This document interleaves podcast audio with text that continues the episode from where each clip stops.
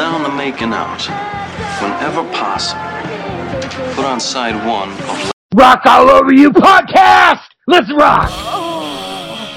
Eric and Edwin. Edwin and Eric, they don't give a fuck. They just want you to rock. Yeah. Bam, bam, bam, dilly dee. Bam, bam, bam!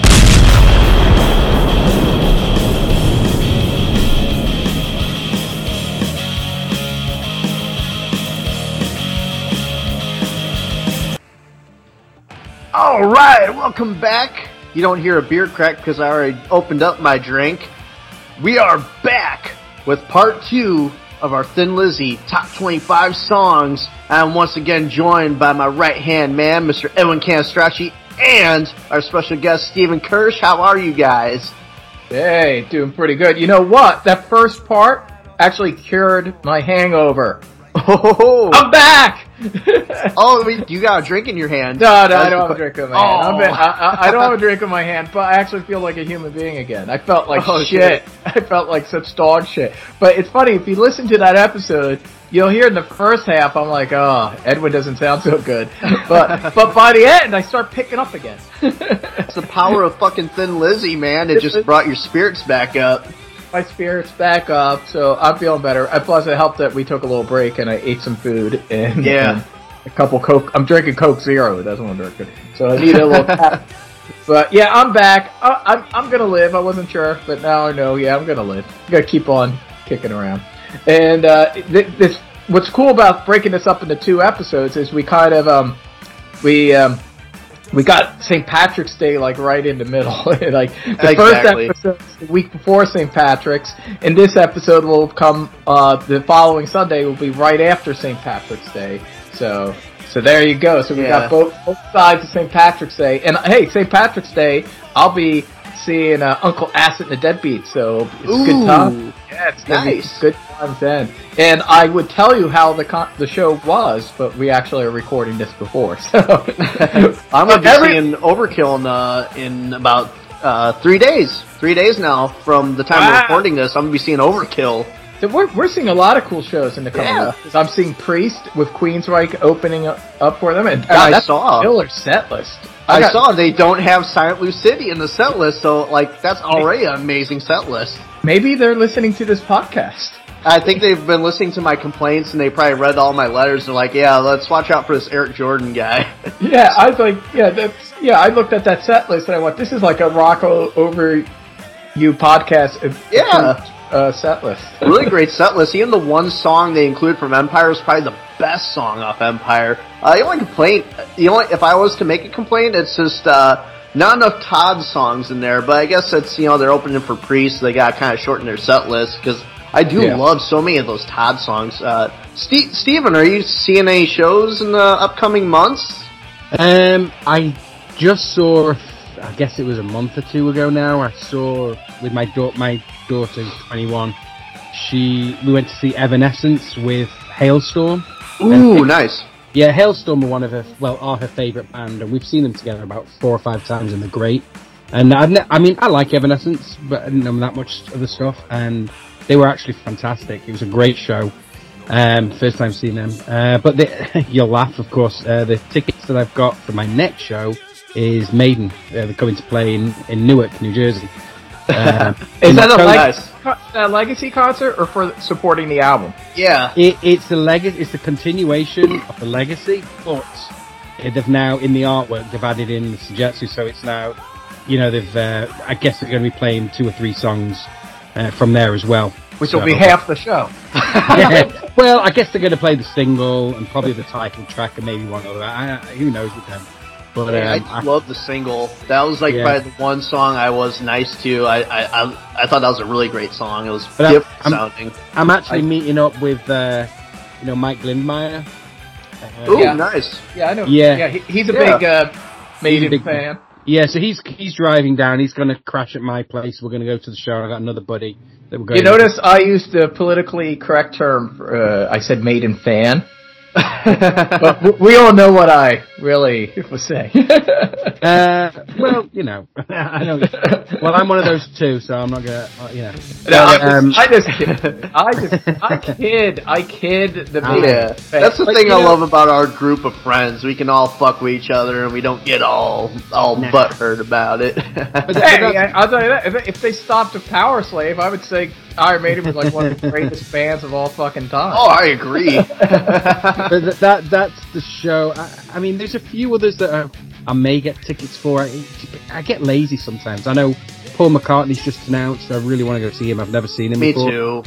Uh, he's Um, not coming anywhere near me though, so sadly. And and Stranger Rod Stewart's coming as well, and I've never seen him. And he's, He's playing with Cheap Trick. I'm almost like, yeah. I'm Yeah. like, do I want to? Because I'm not a big Rod Stewart fan. I'm like, do I want to buy Rod Stewart tickets just to Yeah, see but let me- Cheap Trick and leave? Is, he, I- is this he doing like the a more rock kind of show? I don't. You know what? I only. We, I mean, I've always known Rod Stewart stuff, but you know, over the last I don't know twenty odd years or whatever, all Rod Stewart stuff is just you know a lot of those covers that he does and all. Yeah, that he does standards. Like that's Yeah, the thing. I but- actually li- I do like early Rod Stewart, and I like stuff he did with Jeff Beck group Yeah, and, but uh, and the heard his- Faces. If you've heard his live album, I can't remember what it's called, but he's got a live album, like his first one back in the day.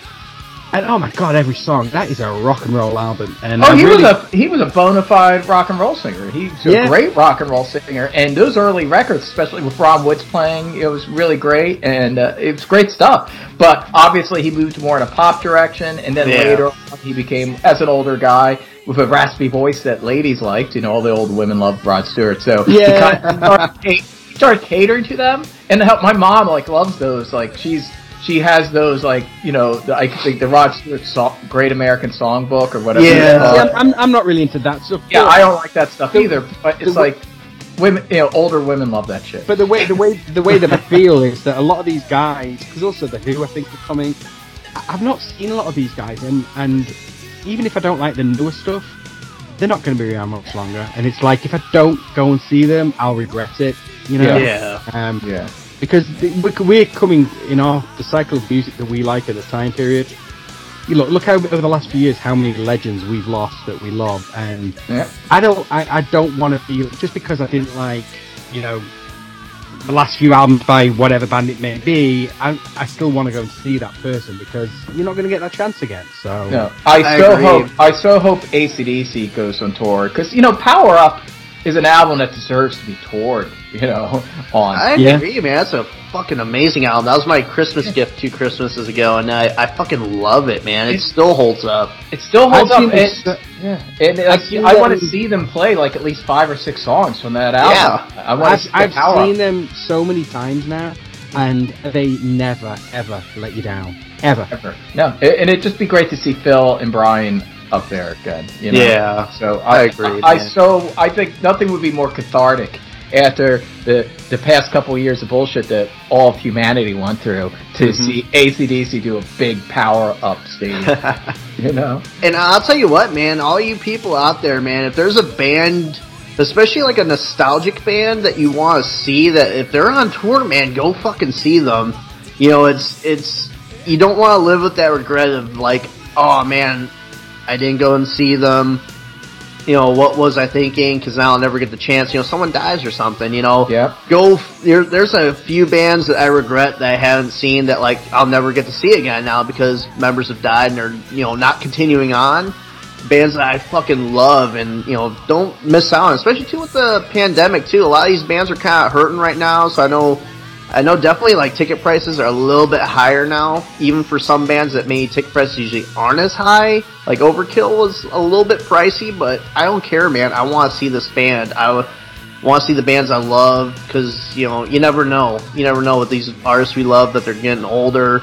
You never know if this could be their last tour or not, and especially with everything we've been through with COVID and shows getting shut down. Now concerts are planning to come back. I mean, go see fucking artists. Go see the artists you love. Do it. Yep. And that's a good segue because Steven, as he revealed in the, in the last episode, and obviously, if for some weird reason you're listening to this episode first, you made a mistake. Yeah, Stop. please go back and go, go listen back, to part one. li- listen to part one, and then come back and listen to part two. I mean, definitely come back. definitely. Yeah, come back yeah. and join us. but but let's do part one first, where Steven uh, had this great story, and we're not gonna talk about it again because we want to actually finally do the countdown. but all I will just say is Steven actually got to see Thin Lizzy back in the day, not once but a few times. You know, he got to see them with Phil. You know, Lynott. Actually, you know, he got to see that, and how many people? Not too many people, especially people that are like uh, I would say like under fifty five. Can say that, you know, because he saw them as a child, and, it's just really cool. And like we were both shocked when he revealed that because we didn't know. so Yeah. th- how cool is that? And that's the thing. It's very special. I could say, you know, and I know, uh, uh, I I know Eric, you're not a fan of this band, I think, but you know, like it's like when I tell people I saw Nirvana live, especially with younger people, they kind of react that way, the way we reacted to. And like I tell young people that I saw Nirvana, and they're like, "Wow, And you, that's you saw pretty Kurt impressive. Cobain live?" You know. And when I sometimes when I say I saw Alice in Chains, you know, Flame, Oh, you know, God yeah. damn. on the dirt, dirt tour. You know, I saw, I saw, I, Opened, they opened with Dam That River and closed with Rooster. It was one of the most amazing concerts I ever saw in my life. Oh. I, I saw Alice. I'm not an Alice in Chains fan, but I saw. I'm pretty sure I saw them open for Megadeth on one of the tours in England. Oh yeah, that was probably when people were throwing shit at them. I don't know. I remember I was there, and I had I had a ticket to see Nirvana when they were going to come to England, and obviously uh, he killed himself, and and I had to, you know we got our money back on the ticket. Yeah, it was a I tour. had- Damn. Yeah, I had saw I, I saw him on that. It was that tour. I was just lucky enough to see him before he committed suicide. It I'm not was- actually. I'm not really a Nirvana fan. I just. I, I- guess at the time I was okay with them, but you know, but wasn't like the- I kind of see you kind of like in America because you like Cheap Trick and the Beatles, and I there's definitely an influence, you know, kind of a Beatles, uh, a Meet the Beatles kind of influence and Cheap Trick influence on Nevermind. I think.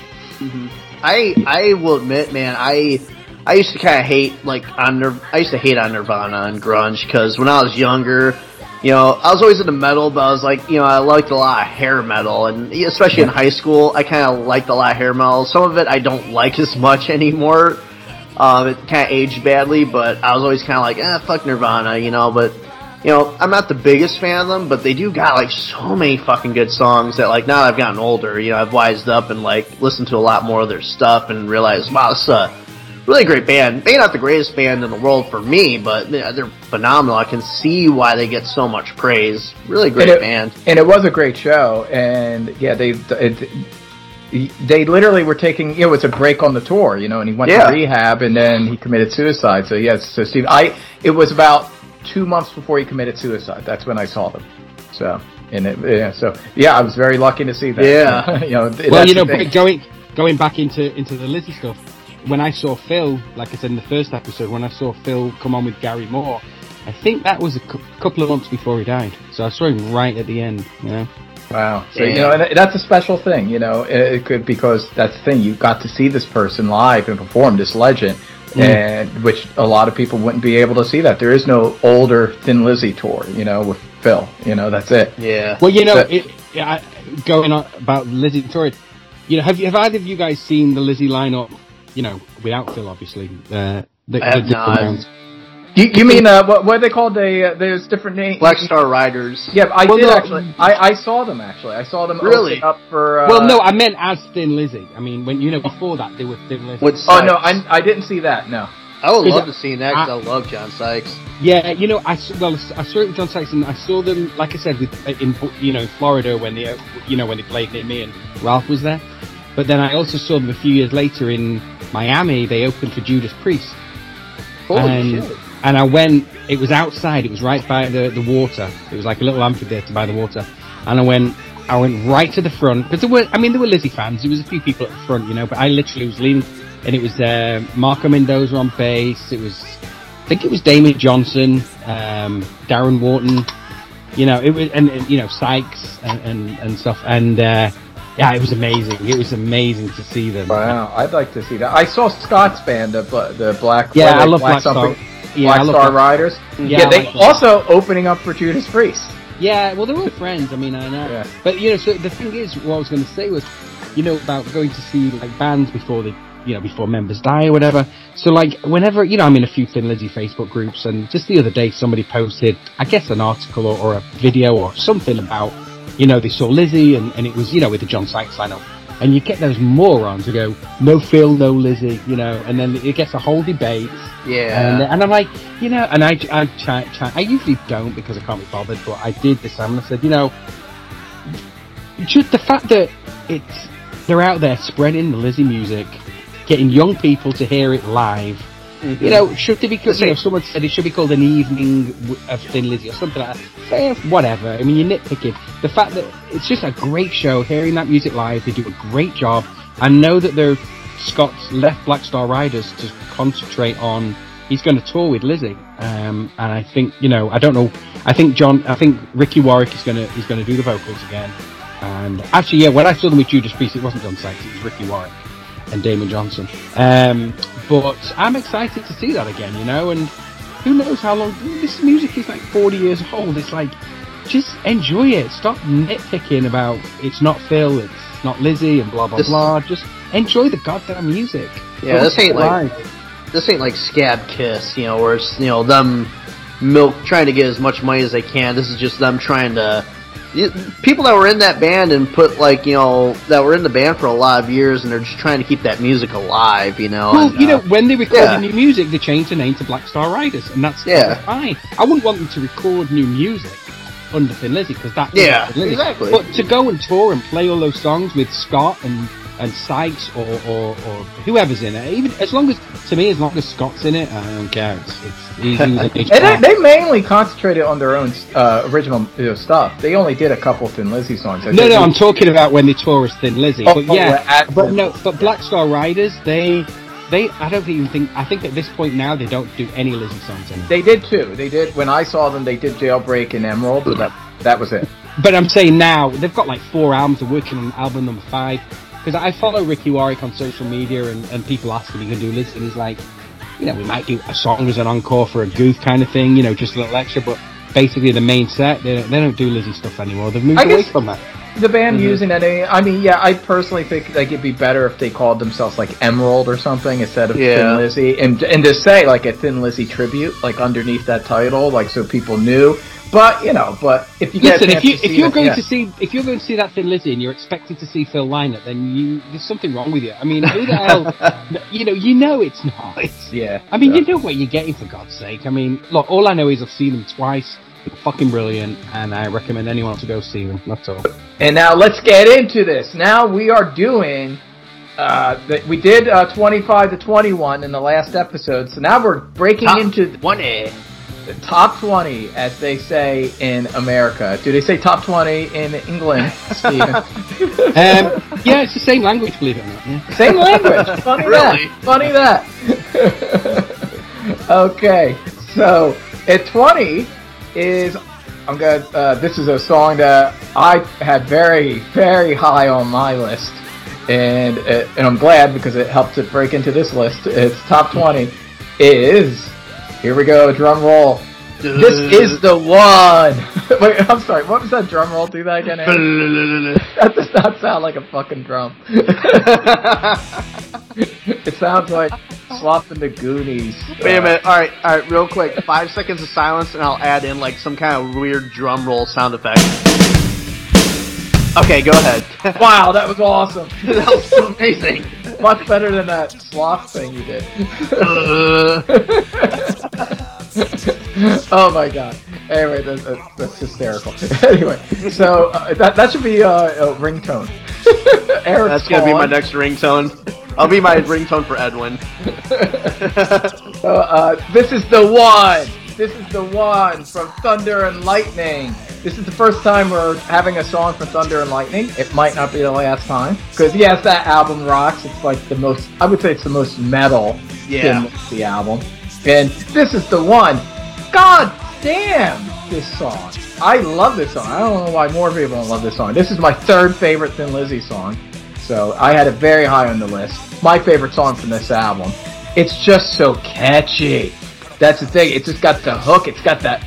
Uh, it's got great beat, the great guitar hook, and there's just it's just got swagger. It's, you know, Phil's there with his swagger, and then that chorus. Yeah, that chorus, that oh, it's so catchy. It's just ear candy. It's heavy. I love when shit's heavy and catchy at the same time. You know, like there's a pop sensibility, even though the song's very metal.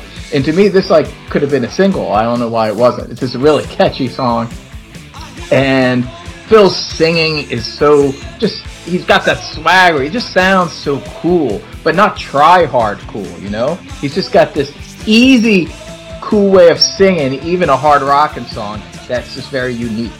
And I, I just you know, I don't want to gush too much. I want to let you guys talk about it. But anyway, but I love this song. It's always been one of my favorite Thin Lizzy songs. I think it's a hidden gem. I'm surprised more people aren't hip to this song because to me, this is one of the catchiest goddamn songs they ever wrote. And I love This Is the One. What do you think about it, Eric? Oh man, this fucking song rules. This is the one that fucking makes me put my fist in the fucking air and uh, bang my head. I love it, you know, and Thunder and Lightning is probably one of my, it's up there as one of my favorite Thin Lizzy albums. Obviously, I'm a huge John Sykes fan. And this is probably their most fucking metal album. And it's just like, it, it sucks that like, you know, obviously I, I think a lot of it had to do probably with Phil's health. But it sucks that like, you know, Phil and uh, John Sykes didn't get the chance to do more stuff together. I think John really brought like a new life. He breathed some new life into Thin Lizzy, and I think maybe if you know if it wasn't for Phil's you know demons and all that and his health, I think if they stuck together and like you know kept making more albums, I think Thin Lizzy could have really like you know carried on through the '80s with John Sykes. I think they could have made some great shit together. Uh, maybe, maybe, they would have did Still in the Night. yeah, and it probably would. Yeah, and I love, I, I, do love Still of the Night, but man, the rest of that Whitesnake album, holy shit, that is some but, you know, shit. That, yeah, John Sykes had a lot to do with that song. yeah, yeah. But uh, man, it's just it. It's a great album, but and a great song, but it just it also makes me mad because like, god damn, if these guys could have stayed together a little bit longer and made more albums together, like just think of all the great material they could have done. This just like you know, Gorham and Sykes just killed on the guitar on this song. It's got, it's just one of those like, you know, you can do whatever the fuck you want in life. You know, fuck all these people holding you down kind of songs. It's one of those feel good metal songs that I love. That just has such great lyrics that make you feel good about yourself. And Steven, what do you think of this song? Before I keep going on about it. Um, I love this song. Uh, I love this album. Um, but yeah, it's a, it's a, great. It's not in my top twenty-five, but again, that's just because there's just so many others. Yeah. Um, but it is an amazing song, and I think what's interesting about this album, as a Lizzy fan going, you know, way back. Well, first of all, this was, I think, the first album I actually remember coming out and going to the store to buy. Uh, I remember I was at school and there was a a record store nearby, and I couldn't wait. I went in there. They had a display in the window and everything and I got the they brought out a limited edition. It was a double album. Uh, it was the album, and then it was a gatefold sleeve, and it had four extra tracks on there. Oh, uh, sweet! Live, live, tracks. It had uh, Hollywood, Killer on the Loose, Boys Are Back in Town. And I can't remember one other. I can't remember what it was now. and um, and and I was just so excited. I remember taking it home and to this day, it's a great album, but it's a big, big departure. Just the sound alone. Not, I'm not talking about the heaviness. Like this particular song, it's so clear. I don't know if you know what I mean by that. It's just I know exactly what you mean. They're like they're like a new band. It's like it's, yeah, I, like, I like they could have called a new life into them. It is almost. It's kind of like Mot. It's almost like kind of like Mot- Motley Crue '94.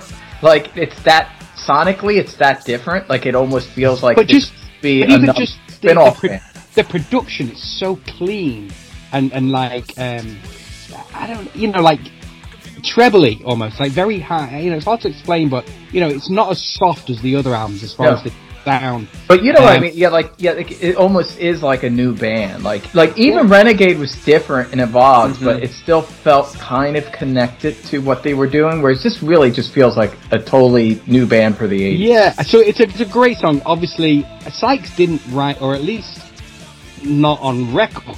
He didn't write a lot of the song. I think he only really had a hand in Cold Sweat and maybe one other one, um, which is interesting because that means Phil was writing heavier stuff. Maybe yeah. he was, maybe he was doing that knowing that Sykes was coming in, so he was beefing yeah. up the music, and also maybe because you know Renegade and Chinatown were a lot more mellow or bluesy-ish kind of thing mm-hmm. that he mm-hmm. wanted to go in a different direction. But what's interesting is with this album, you know, you said something about this should have been a single and whatever, but what was going on at the time, Lizzy were in such a mess. They were almost going bankrupt, um, you know, because Renegade wasn't really a big hit, uh, neither was Chinatown. And Yeah. what happened was the record company knew the band was split up and they decided that they weren't going to put any money into the promotion. So, uh, because they, well, before it even came out, it was always, it was said this is going to be Lizzy's last album and last tour. And so, the, like I said, the, the record company didn't want to put any money into it, so there was no videos. If you look around, there's no actual real videos. Um, So there's not a Cold Sweat video? nope. No, nothing. Wow, Nope. that's crazy. I think there's like a TV. There's like a TV appearance, but I mean it's like no Yeah, actual like video. Like yeah, but they were on shows, you know, doing you know Top of the Pops and a couple of other shows. Yeah. at the time. But there's no offi- no official videos. You know, I remember buying the 12 inch singles. I remember Sun Goes Down came out. I bought that, and uh, on the reverse of that was um, a different version of the Sun Goes Down. I don't know if you've heard it, but the guitar solo. It's an acoustic guitar solo. Oh, I'm gonna check that No, out. I've I haven't never heard heard that. that. 'cause I, I love I love that song. It's a Um, great song, but instead of the electric solo, it's an acoustic solo. Ooh, in. I'd like to hear that. It's really, really good. And I always uh, like that. I like it's like uh, when Jimmy Page throws in like an acoustic solo in a song. Um, that's not I'm not even a Yeah, I I'm not even a Led Zeppelin fan, and like my favorite. I love that All My Love solo. It's so fucking beautiful and Oh, yeah, so he- he's the king at that, throwing in the acoustic solo in a song that's not necessarily acoustic, but then it's Yeah. just beautiful. It's great. Uh, yeah, I love. So I'd like to really listen to that. Yeah, I, I'm sure it's available somewhere on, you know, uh, but but it was just a, gr- you know, so yeah, it was a very weird time for Lizzy uh, at that time. There was no promotion for them, and the record company had basically just given up on them, and that's why there's no real. I know there's a live show from London. Um, from the Thunder and Lightning set, that's usually if you Google like live Lizzy from around then, it's that one particular show in like a like a small, uh, you know, theatre. Uh, and it's it's great and everything, but they never. That was it. That, that was the end. So it's a shame because there was so much potential behind this album, and there were, you know, around that time, you know, you had all the new wave of British heavy metal coming out. Yeah, this fit works right it- in. yeah, it fits right in. To me, this like they could be playing with Motorhead and you know Mhm. Yeah. definitely early Def Leppard and Iron early Maiden, and to me this fits right in with all that stuff. I, gotta mean, even one- John Sykes was with uh, a new wave of British heavy metal. Oh, yeah, before exactly. It was Tygers of Pan Tang, and Yeah. oh man, if you ever get the chance, listen to Spellbound. I believe it's Spellbound. Yes, that Spellbound. album's amazing fucking album. amazing. I love that. but you know, the the thing the thing with this album, you know, again, I saw this tour and everything, and uh, God, I tell you what, Lizzy had. For the great album covers that Lizzy had, this one fucking sucks. I agree. I hate Oh that my album God. I think it's kind of It- funny. I like it. it's so stupid. It means nothing. It's just bizarre. And um, I remember uh, there was another album cover that was made for it, which actually was pretty cool. Uh, but they didn't have the the funding to go for it, so they just cobbled that together. And um, it was a picture of a fist or something, and um, it was really cool actually. But but yeah, I mean, it, Okay. it's it, it, it, it, Thin Lizzy just kind of fizzled out, you know. Yeah, it's sad, especially when it sounded like they had a this creative comeback. So it's Yeah. very sad. Yeah. So, uh, moving on, because we got 19 other songs to do, Stephen. Uh. Mr. Steven Kershaw says, oh, I'm not going to say much. anyway, uh, I had a feeling. Anyway, Dancing in the Moonlight. Yes, uh, one of their bigger songs, I would say. 19, Dancing in the Moonlight. I didn't have this on my top 25. Um, I gotta say, this is, uh, this might be a little controversial. I like the song. But this is the only song on the list that I say I just like and don't love. I like it, and I love this album. Bad Reputation's another album that sometimes I think might be my favorite. I, I mean, all their albums are great from the classic period. But uh, this it's a good. Obviously, I can hear the song's very catchy. It's a great pop song. It has a little bit of a kind of Van Morrison quality to it, and I'm not a huge Van Morrison fan, so I, it's it's a little like you know, it's it's a light song. It's just a nice light, you know, going out with your date, you know, kind of you know, get dancing in the moonlight kind of song. I like it. It's a nice song. I could hear why it's a popular song, but it's it's definitely not the side of Thin Lizzy that's my favorite side. Let's just say that. But but you know he didn't really do too many songs like this anyway. So obviously Phil liked to show another side. The lyrics are great. I do love the lyrics. I like it has a nice shuffle to it and groove and and I do like the song. But I definitely like every other song on this list better than this song, but I do like it. So, uh, what do you think about it, Steven? Uh, this is number two on my list. I love this song. This is, um, I love the saxophone in this, and I love the way the saxophone, uh, kind of goes out and then the guitar solo like kind of takes over where the saxophone left off. I love the bass. This is an iconic bass line. I mean, you hear that bass line at the beginning, you know the song right away. Yep. Um, and lyrics are just great. It's just a feel good song about being young and in love and kind of sneaking out of the house and all that kind of stuff. Uh, yeah, it's a great song. I mean, I don't know how it. I don't know how you could just be like, yeah, it's okay. it's Well, I didn't. I didn't say okay. I said good. I said, right, right. It's It- good. I love it. I love it. It's right. yeah, but. I love it like you do. But I can get, but I get it. I mean, don't get me wrong. I can hear. I You know it's what- I can hear it's a great song, but to me, it's good. If that makes You know, any sense. I tell you what, what there's another version of it. Um, there's an album called it's the John Peel Sessions. I don't know if you've ever heard of that. So Yeah. I don't even know if it's available anymore. But John Peel was a, a BBC radio guy, you know, and um, he had a big show. And basically, if you could get onto his show, you, you were doing well. And they did a whole album because they were on a few times, and they released an album of all the sessions that they did for his show. And there's a great version uh, of that with, without. I think it's without the saxophone. I probably prefer that. As you'll know, um, in a future episode, the Billy Idol episode, remember, uh, I have my little rant against saxophones. I, that's the thing, like, I'm not a huge fan of the saxophone. I like it actually in jazz sometimes, but Mm. I don't like it mixed in pop and rock. There's a, might be a few examples, and this is not one of the uses of saxophone that really bothers me. I don't feel it's out of place with the song, but yeah, it's still. Well, you like- might you might want to try that Peel, John Peel session. I probably, I might, I probably would prefer that version. So yeah, But- I, I've, I liked a lot of John Peel sessions. I have a Motorhead live album. oh, okay. So yeah, know, yeah, yeah. I know about John Peel Yeah. sessions. Yeah, So I- yeah, so it's, it's I, I love the song. It's just great, and it, this is also on my my um, playlist of like the slow songs because, like I said, I'm out early a lot in the mornings, and I'll I'll be out like six a.m. or something, and I always put on these like 15, 20 songs of these Lizzy songs that just ease into my day. You know what I mean? Like just Yeah. wake me up Yeah. nicely, and this is definitely on there. Beautiful song, great. So song. what, what do you think of Dancing in the Moonlight, Eric? Holy fucking shit, The song rules. Um, I, I'm not, I don't remember if this made my top 25, but it's one of those songs, like, even if it didn't make my top 25, it belongs in there. Um, it's so different. It's not your typical hard rockin' song. It's just, it's real happy, upbeat, funky.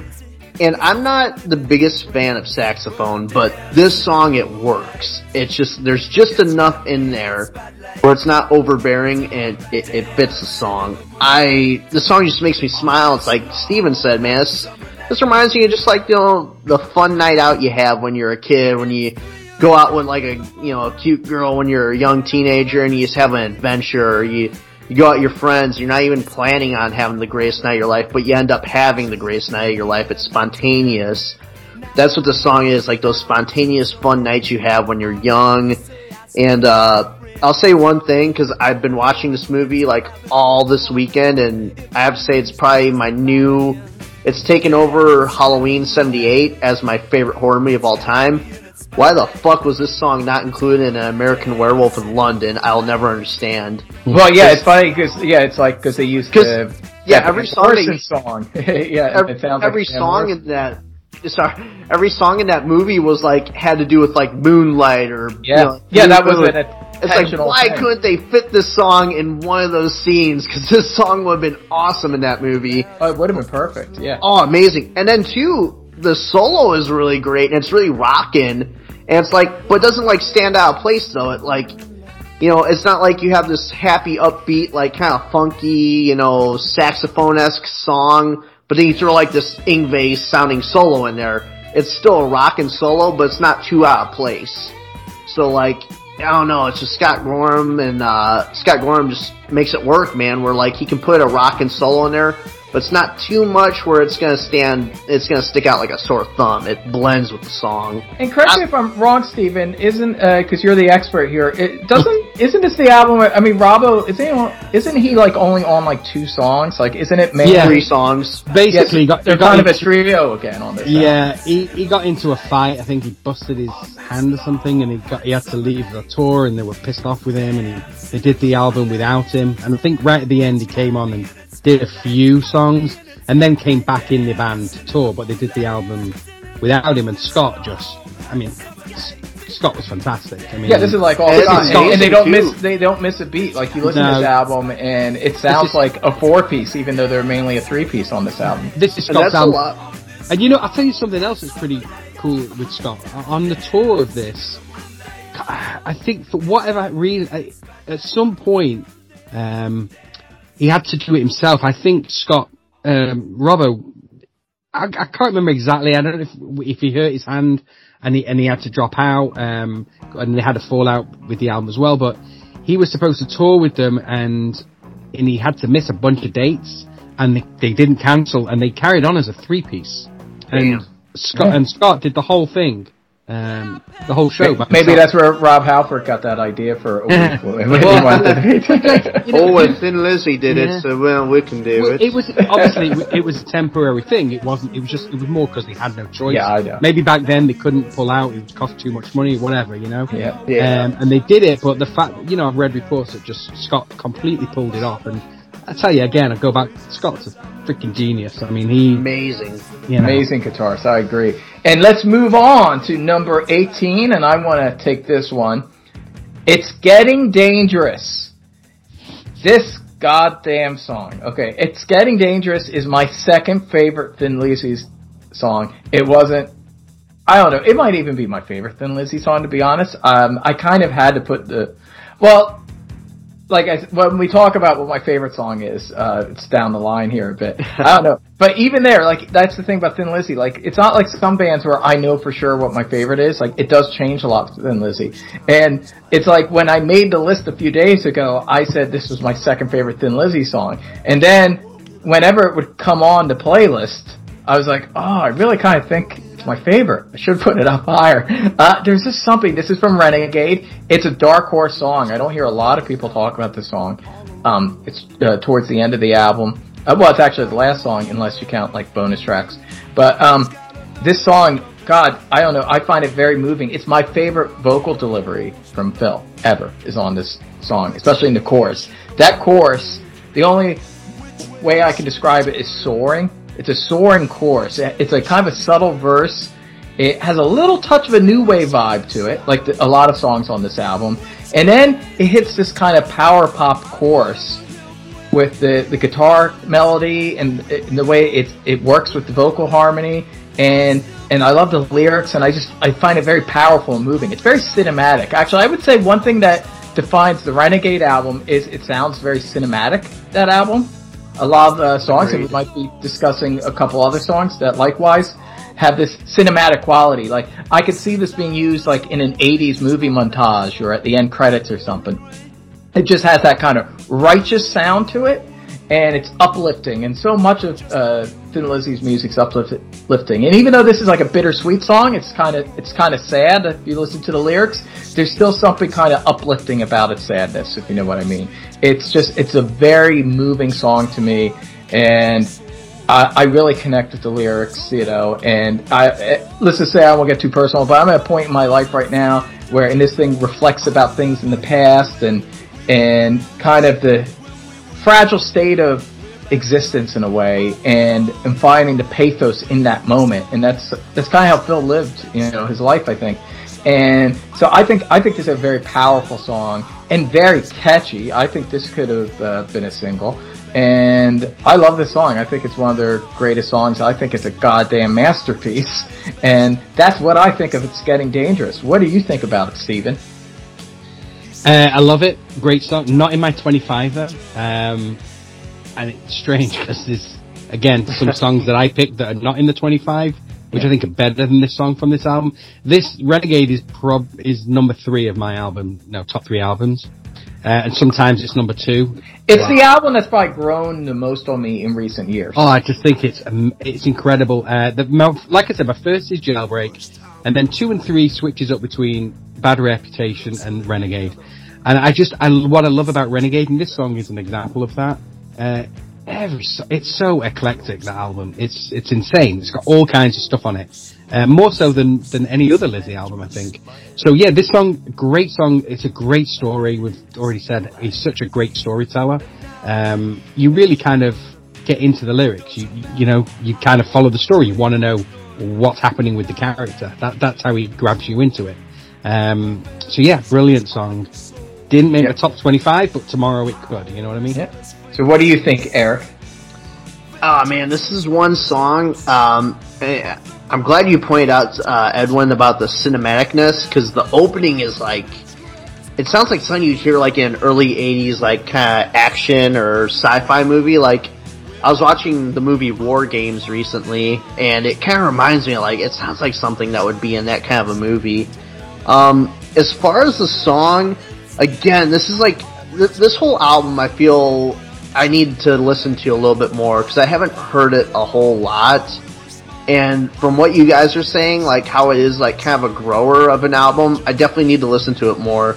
Definitely I a do- grower. It gets under your skin after a while. There's Yeah, about it. my thing is with this song, I love the lyrics and I love the way Phil sings it and delivers it.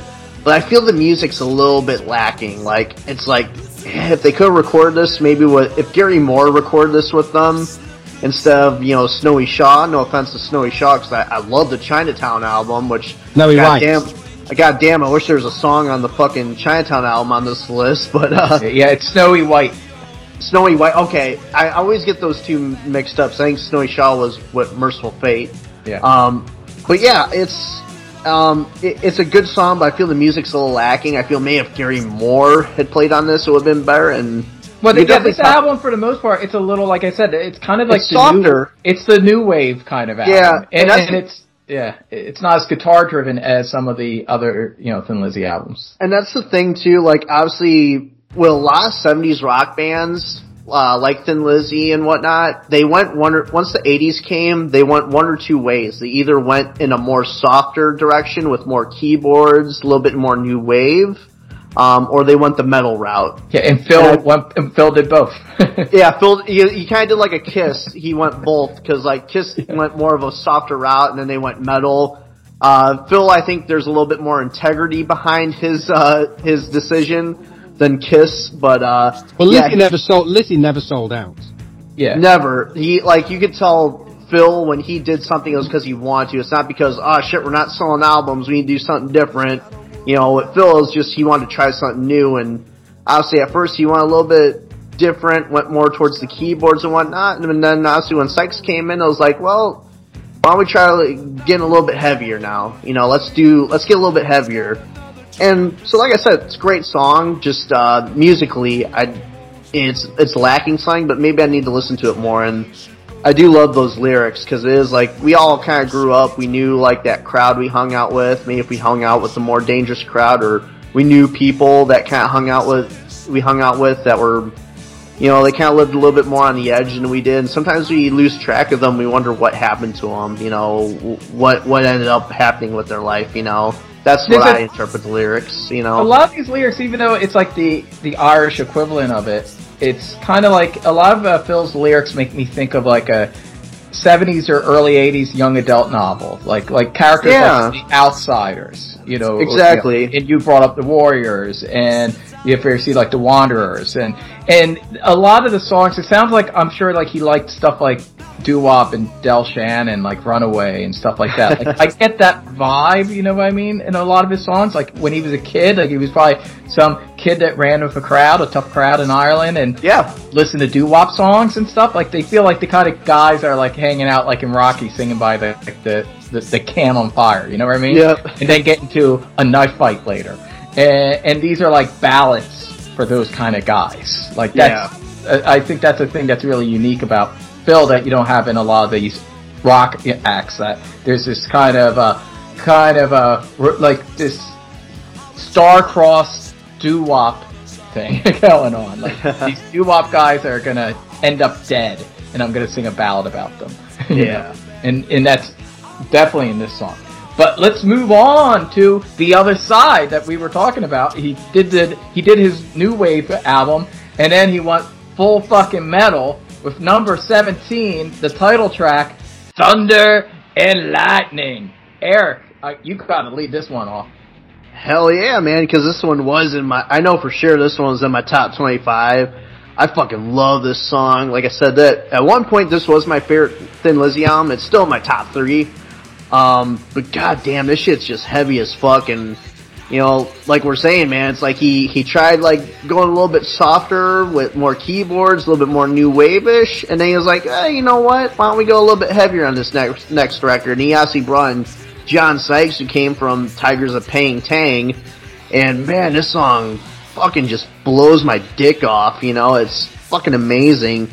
Um, and like I said, man, John Sykes, he, he brought some energy and some youthfulness to this band. Like, even though like the last record, like I said, it's still growing on me, it's still loved, and I love Chinatown, but you can tell it's a little bit softer, and not that it's bad, but it's like you could tell too, maybe this is a band that's like, you know, kind of like, fuck, you know, we can't, we haven't been able to follow up, you know, the success, a little bit of success we had with Jailbreak.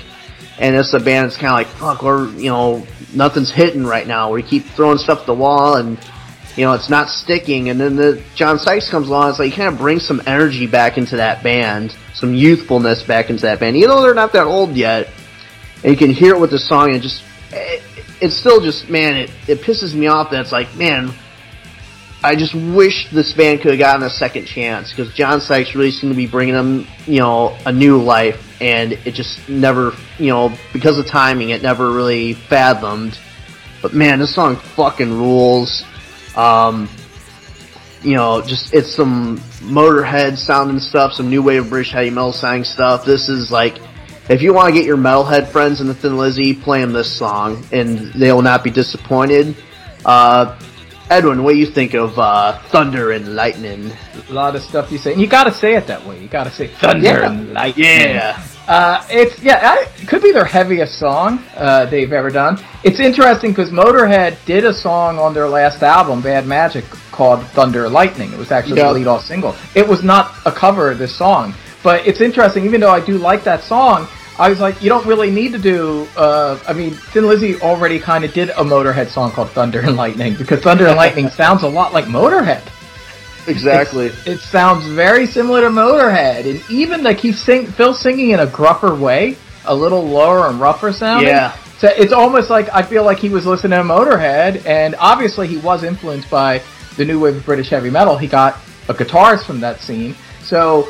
Ob- in Motorhead was huge, you know, in, in the United Kingdom at that time period. You know, they Bravo might, ended up joining them too. yeah, so I mean, Motorhead people like in America they were just a cult act, but in England they were, a, a, you know, Steven will back us up on this, that they were a huge band, you know. Yeah, of course. It, they actually like had a number one album in England, you know, but not in America. You yeah, know? no, no sleep. I think was number yeah, one. No Sleep was a number one album in Amazing. England. my favorite Motorhead. Yeah, so so obviously Phil was probably paying attention to that, so I, I wouldn't be surprised if he said like, "Hey, let's do a song that sounds like a Motorhead song."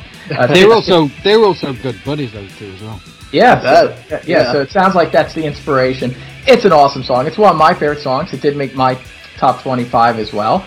And I think we're getting to a point where a lot of these songs now, uh, not all of them, but a lot of them have are in my top twenty-five. Thunder and Lightning, it kicks ass. It's also one last thing I'll say about this album.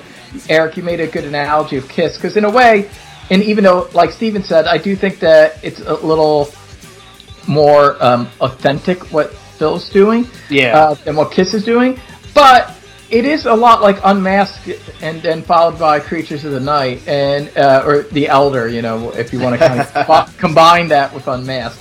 But and this is like Creatures of the Night, and it sounds like from what Steven's saying that even though they totally changed their sound and made this album that's awesome and that years later fans would love. It sounds like like Creatures of the Night, it wasn't totally appreciated at that time period. That even though Yeah. he totally modernized the sound, people were still like, "Oh, Thin Lizzy's that old band from the '70s." Like, they, for Yeah. whatever reason, it, it sounds like Steven that they didn't really, it didn't really work to cross over, no matter how different this sounded. Uh, well, I think you know they they announced it's going to be the last. I think they were struggling with ticket sales and things like that because you know with the Renegade album, it wasn't a big hit, you know. Yeah. And I, I mean, they had a hit from it. Hollywood was a hit from it, but it wasn't a big hit album. And I think Phil purposely wanted to get away from the snowy era because it was Yeah. much more mellow, but at the same time, they kind of went a hundred miles an hour in a different direction. And I think a lot of people were like, "What?" You know, like older Lizzy fans. I was younger, I could get into it more, but but older Lizzy fans were probably like, "Well, this is just this is a little too heavy for me." You know what I mean? Yeah. Uh, it was it was a, it was a big change. And what I was going to say about this song is. It's a Thin Lizzy song, but it's not really a Thin Lizzy song, if you know Yeah. what I mean. Yeah. Um, and it's a great song. I love it. I, I I love the whole album. Uh, it's, a, it's a fantastic song, but and it's it's a weird song because also uh, guitar solo, John Sykes, ridiculous in it, of, of course, super fast, everything, the drum, everything's going nuts, and then they slap a keyboard solo in the middle, which is really bizarre, and Yeah. yet somehow it, it, it does It actually w- work. It does actually work. Yes, um, it works. not- but you know, imagine a keyboard solo in the middle of, um, you know, um, Eat the Rich or you know what I mean? There's Yeah. some- I know I'm trying to think of a motor song, but you know what I'm saying? Like, Yeah. it's just Kill by Death right in the middle. You got a freaking song like, uh, thing like that, but it's weird. It, it, I- you know, it was different, uh, and as heavy as it was, I think slapping that keyboard in the middle kind of gave it a little bit of a just a left turn that maybe people weren't expecting. And then, Yeah, well, that, yeah. that, and that's a Phil thing, you know. That's the thing. Even when he's doing heavy metal, you'll get a some kind of musical curve and fall. and to this, I've heard this song a gazillion times, and I still don't know what the fuck he's singing half the time because he's singing it so goddamn fast. Um, But it, you know, it, it was very. It was a shock when I first. I told you this was the first time I remember actually buying. So you know, back then we didn't have. Oh, a pre-release. You know, yeah, I'd heard Cold Sweat. That was the only thing that I'd heard, and, and that I thought, well, that's heavy. But it was a four-minute rock song, you know. But when Yeah. you put the needle down and this opens up with the thunder and lightning sound, the thunder sound, and then it goes into this, you're like, what the fuck is this? I forgot. Have they put the wrong album in the the wrong vinyl in the sleeve? You know what I mean? Because it was definitely a, a change, but um, but it works. It, it, it works. Great, great, great song. All right, so now we are moving to number 16, another heavy song, kind of one of their first real heavy songs, and a song that I think this is I was alluding to on the part one when I said that there was a song on the Nightlife album that's like really the first like what we think of as like the Thin Lizzy sound, and I'm ta- I was talking about this song, Sha La La. To me, Shah la la, or how would you pronounce it? He, he, said on the live and dangerous. I know he says like la la la la la la la, and I thought my I thought the like the record was broken or something. I'm like, ah shit, is it skipping? You know, he he just says it like that, like la la la la la la la la la la la la la la la. anyway, uh, this song, amazing song, one of their best songs. I love this song. I actually had two songs on my list from Nightlife, but this was like the only one that made the list. So this is the only representative from uh, that album. I just, it's an offbeat album. It's definitely them trying a lot of different stuff. There's soul. There's even like a, a country song. The title track, Nightlife, is actually a Willie Nelson song. Yeah. And so they're do, and I think it all works. But and and I do. There are, have been periods in my life where I've been very charmed by the eclecticism of this album. But it's definitely not a definitive Thin Lizzy album because it's just so they're just trying so many different things. But it is the first album to have the classic lineup and it's the first album that has you know the Scott and Brian you know they're doing the the twin guitars. And even though they're not working it as much as they would on the later albums or the next album fighting it's definitely this is where they discover it you know like for Yeah. the first time. And this is a song where they're doing the first kind of full-fledged because before their rock songs were kind of more traditional bluesy kind of rock and roll hard rock songs. And this is where they kind of bring in the Irish vibe like how they work in the Irish uh, jig thing into the hard rock sound. But this song is also heavy, and it's also kind of like it's. I would consider this metal for the mid '70s. This is a metal song, and definitely you could hear some influence, like this kind of song you know Steve Harris would have liked, you know, as a young man, and. This song just fucking balls out rocks, and of course, this is song that it, it's on, you know, live and dangerous, and so you know it was part of their set list, and it's it's obviously it's an eureka moment. It's obviously I imagine when they did this song in the studio, we're like, God damn, okay, we got to start doing a lot of songs that sound like this song now.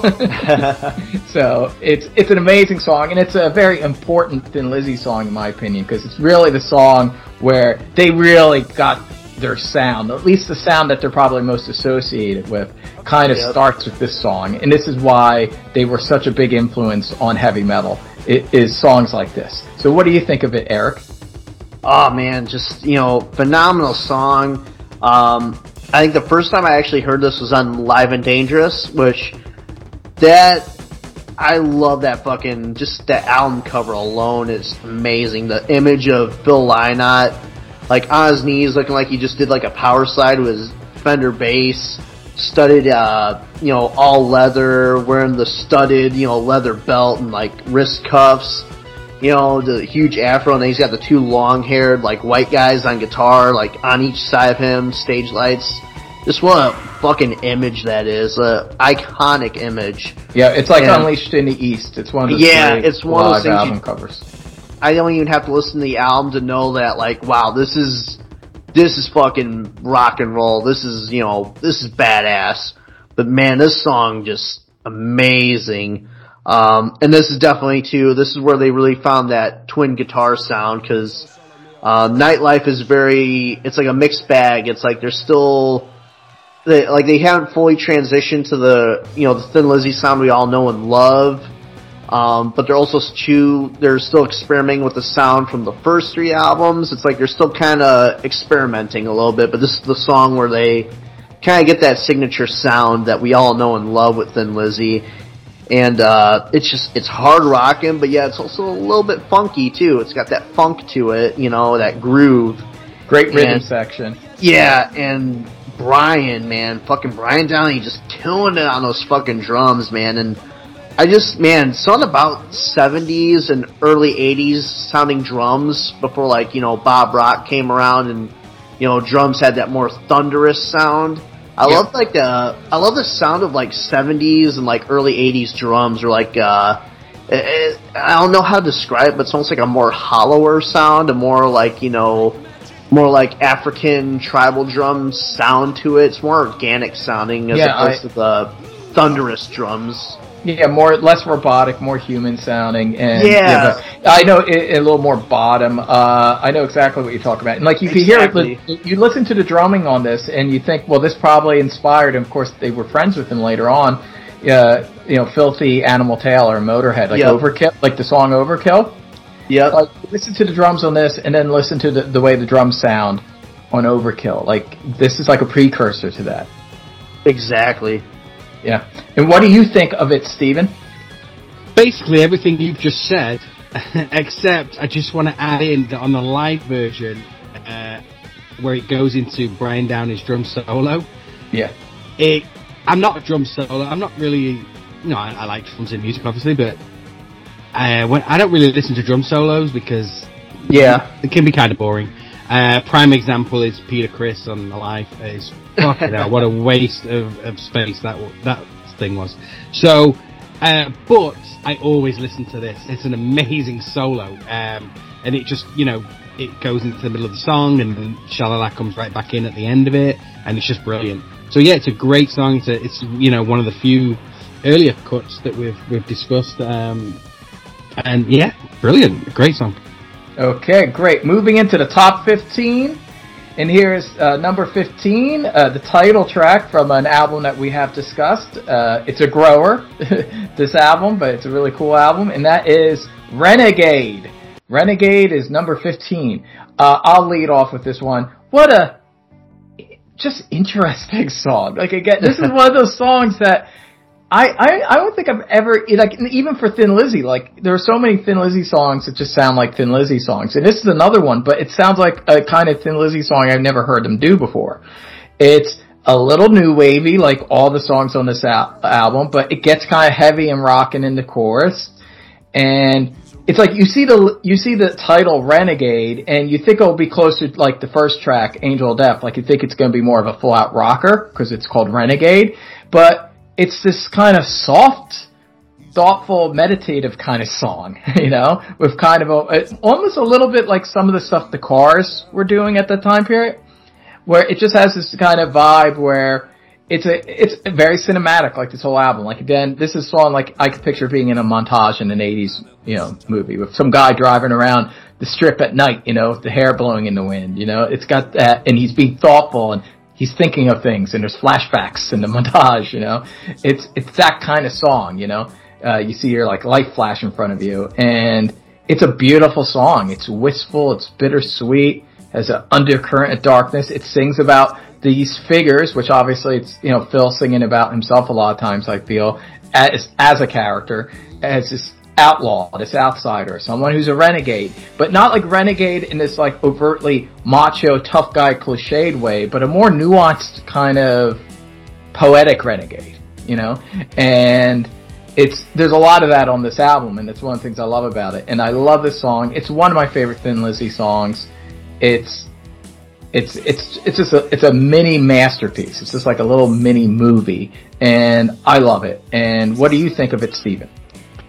Uh, well, it's number 12 on my top 25. I love this song and the, yeah, the lyrics, very deep lyrics, uh, very introspective, you know, he's definitely singing about himself, uh, through most of it. Um, and I love the, it's one of my favorite Lizzy bass lines. Uh, the, the intro to this, um, just the, the way, whenever I hear this song, you know, when you sometimes listen to songs or if you think of a song, you might hum the guitar or the, the, the lyrical melody or whatever.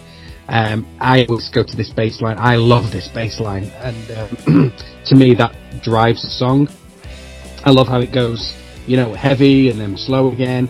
And this is, you know, this this was co-written with Snowy, and I think you can tell that. That's, you know, I think they worked well together. I don't think they got as much credit as they should have done for working with Snowy. Snowy got a real bad rap when being in Lizzy, and people saying that Chinatown and Renegade were the you know the weakest of the Lizzy albums, which I disagree with. Um, but this is a great example of how they work well together. And You've got Lynott's, you know, amazing lyrics and, and the heavier side, and then you've got Snow bringing in that. Uh, I wouldn't say it's bluesy, but it's just a much mellower sound. But again, that bass line, I mean, who does not love that bass line? It's incredible. It's amazing bass. I, I'm. It's sad that uh, Phil would be down on his bass playing because it's he's an amazing bass player. I thought.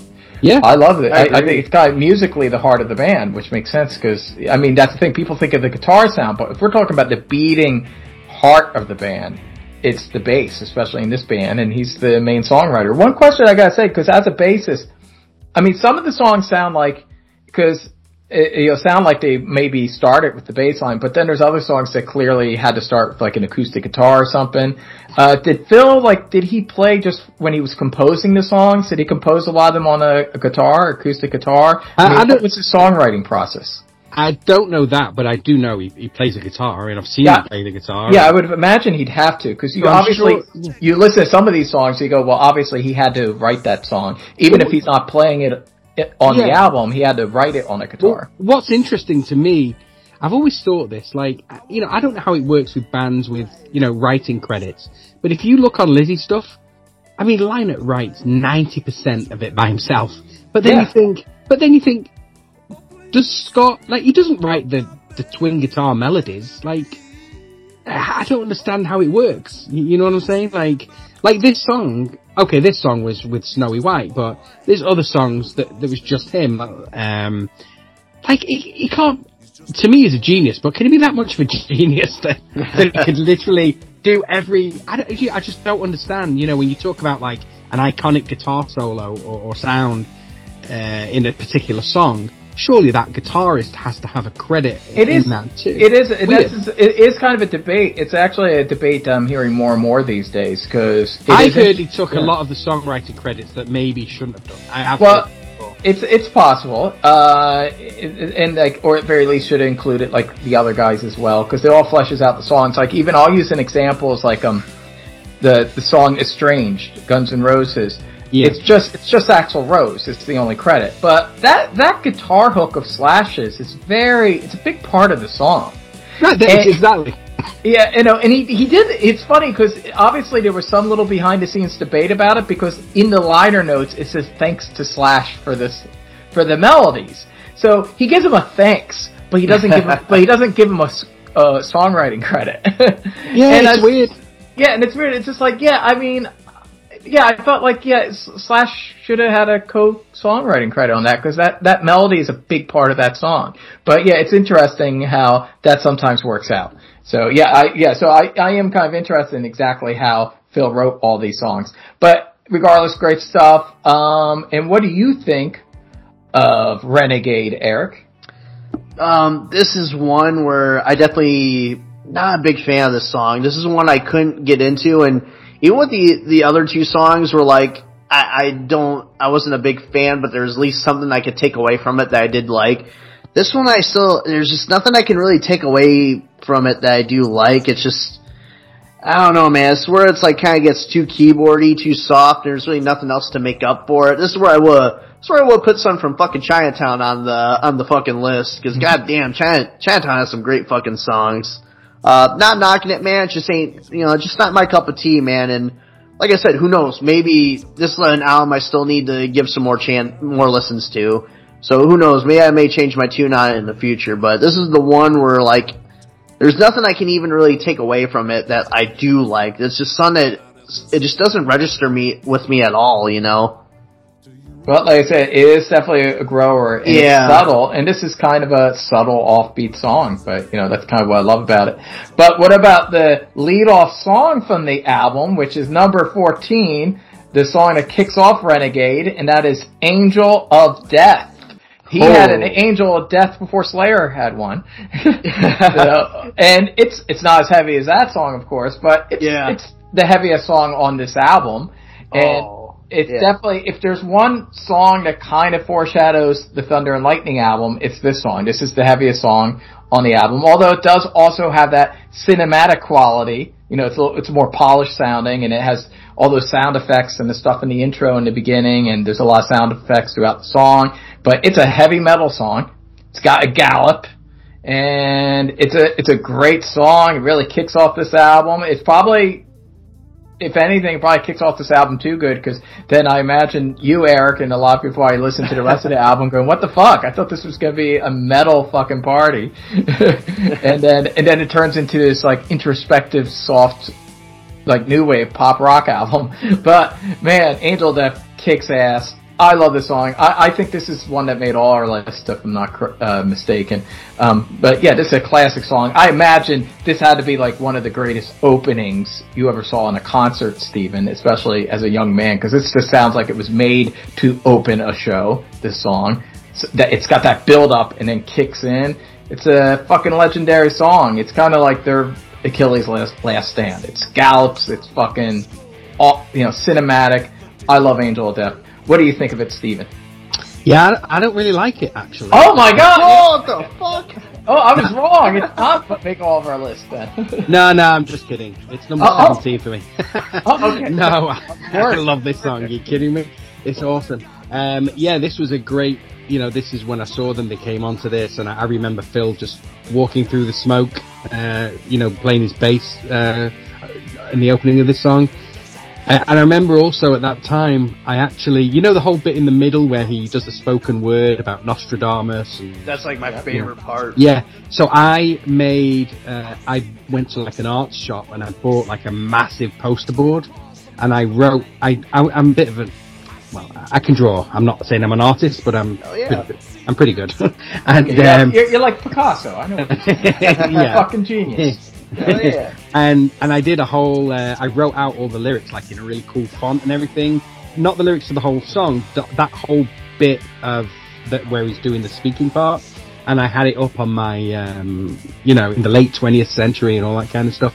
And I had that up on my roof because my whole room was covered with posters, even the roof, like the ceiling and that was above my bed and it was this and I used to go to bed and lay down in bed and I could see you know basically you're looking at the end of the world coming uh, you're reading about the end of the world uh, but yeah this song is just ridiculous and I think if you remember I'm sure you've heard the episode on um, you know um, RMCP um, where they had Darren Wharton on have you heard yeah. that episode yeah, long, yeah, yeah, It was a long time ago. A While ago, I. yeah, yeah. So I, I, I actually set them up with that. I got in touch with Darren and asked him to do it for them. And um, I was, you know, and, and he did great, you know, thankfully. And he talked about that album, about that song, and he was saying, I don't know if you remember, but he was saying that he was just that intro. He was just doing that like in soundcheck one day, and Phil was like, "Hey, wait, what? What's that? What are you doing?" And he took that intro, which is an amazing intro. He took that from a sound check and turned it into uh, into that song. So that's why um, Darren gets uh, a writing credit on that song because he, he Darren was the inspiration for that song and, and how it all got started. But yeah, it's a fantastic, fantastic song. Hey, But you're right. you- It's, it's weird because it, that song is so heavy, and then the album uh, just kind of goes a completely different way from there. In, in a great way. It's like I said, it's my one of my favorite albums. So I'm not In a way, I, I think you might get this a little bit. I don't know how much of Zeppelin you listen to, but Renegade's a kind of a, a lot like Presence. The it, it, it, a they both kind of have an epic, heavy, galloping song in the beginning, and then the album gets kind of more subtle and a little weirder and a little more. You know, becomes more of a subtle bluesy kind of jazzy album presence, and this becomes more of a subtle kind of uh, bluesy new wave album. But th- there's kind of a quality, and both albums are growers. I, I, I, you keep saying this word, and it's kind of freaking me out a bit. You keep saying new wave. Why do you? Keep, I, I, hear a lot. Of, I hear a lot of new wave on this album. I when, just I, hear when you say when I when you say new wave, to me that means stuff like um, Flock of seagulls. yeah, yeah. yeah, I, well, I think well, Like, I, what I'm the hell is talking. talking I'm, about? I'm, I'm talking like early '80s new wave. What they called new wave in like '81, '82, like the Cars. Um, Okay, all right. kind of like like rock, you know. Yeah, the police. I hear a I'm, lot like, of police. you- I'm thinking of the Human League, Duran Duran. No, no, that, that's well, that's that's synth. Don't you want me, baby? Okay, I, I know it gets a little confusing for people. Technically, that stuff's synth pop. Synth Okay. pop does get put under the sometimes the it's like a broader te- term. New wave's like a broad term, um, and like there's different kinds of music underneath new wave, you know. But when I'm saying new wave, I mean like the Police, I mean the Cars. I'm talking like even like early '80s, like uh, Blondie. Like that's new wave to me, you know, and uh, you know, so that that's what I mean. I'm talking about those kind of bands when when I say even like uh, even though they weren't a new wave band in the early '80s, Cheap Trick had kind of a new wave quality, you know, uh, kind of like they started doing stuff that sounded a little bit like the Cars a little bit. And and that's kind of what I mean. I essentially just mean it sounds a little bit like the Cars. All right. and Well, I'm glad we, I'm glad I cleared that up because I was getting a little freaked out. Yeah, yeah, and it's like, even just like throwing in a little bit of a reggae quality. It's kind of the way the police did, you know, and that's that's kind of what I mean. So de- yeah, definitely also hear a lot. Of, like it sounds like he was listening to the police and the cars, and in the same way that the next album sounds like he was listening to Motorhead and you know and British, you know, a lot of other you know new wave of British heavy metal albums. But that's what it sounds like to me, and especially his solo album too that he released around this time period is very new wave influence. Oh yeah, that for sure. Yeah. that even more so. But uh, yeah, so what were you saying about uh, Angel of Death, Eric? Angel of Death, man. Uh, yeah, it's funny because you know I, I've always known the Slayer song "Angel of Death," so I think you know way back when I first listened to this album, I kind of chuckled at at the title of the song, like "Angel of Death," really. But uh, this song's amazing, and like you said, that one's very misleading because this is a pretty fucking heavy song. It sounds more like a song that should be on the next album, Thunder and Lightning, because the rest of the album is very a little bit lighter, a little bit softer. Um, but this is probably my favorite song off the Renegade album. It's just, it's heavy, it's badass. Um, I love Phil's voice on on this song. He has so much attitude to his voice. The galloping, you know, very maiden-like, you know, and uh, even the keyboards too. Um, one of the, my biggest things about Renegade that I still can't get past is like all the keyboards on it. But this is where like the keyboards are used just for the right moments. They're more for like atmosphere and they're not overused. They're used like, you know, at certain points in the song, um, to add like an atmosphere. Uh, and I love, like Steven was touching upon that, you know, that middle part with the spoken word. It's just so evil sounding and so creepy. You got like the creepy little like kind of guitar, like, you know, scraping of the pick on the strings on there to, you know, it's just so evil sounding. Um, yeah, amazing song, and this would probably be my favorite song off fucking Renegade.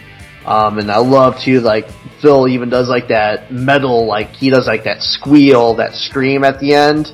You know, so metal Yeah. sounding. And that's a, you know, real quick before we jump into the next song. I think that's like another thing too that maybe turns people away from Thin Lizzy is, uh, you know, Phil has a very, um, he has a very unique sounding voice and a very unique singing style.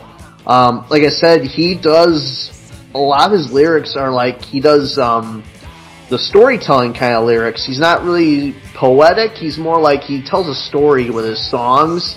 And so the way he sings, it's almost like a, a talking kind of singing style. I mean, he still has some soulfulness in his voice, but he's not like, uh, you know, he's not really like a, like a, a Halford or like a, you know, he, he's not one of these guys that's like, you know, this perfect singer. He kind of has this way of singing that's just like, it's almost like he's talking to you, but very like, you know, soulfully and musically. And I think that's, uh, you know, I think that's a thing that maybe is hard to get used to because I know that it took me a while to get used to his voice when uh, I started digging into Thin Lizzy a little bit deeper.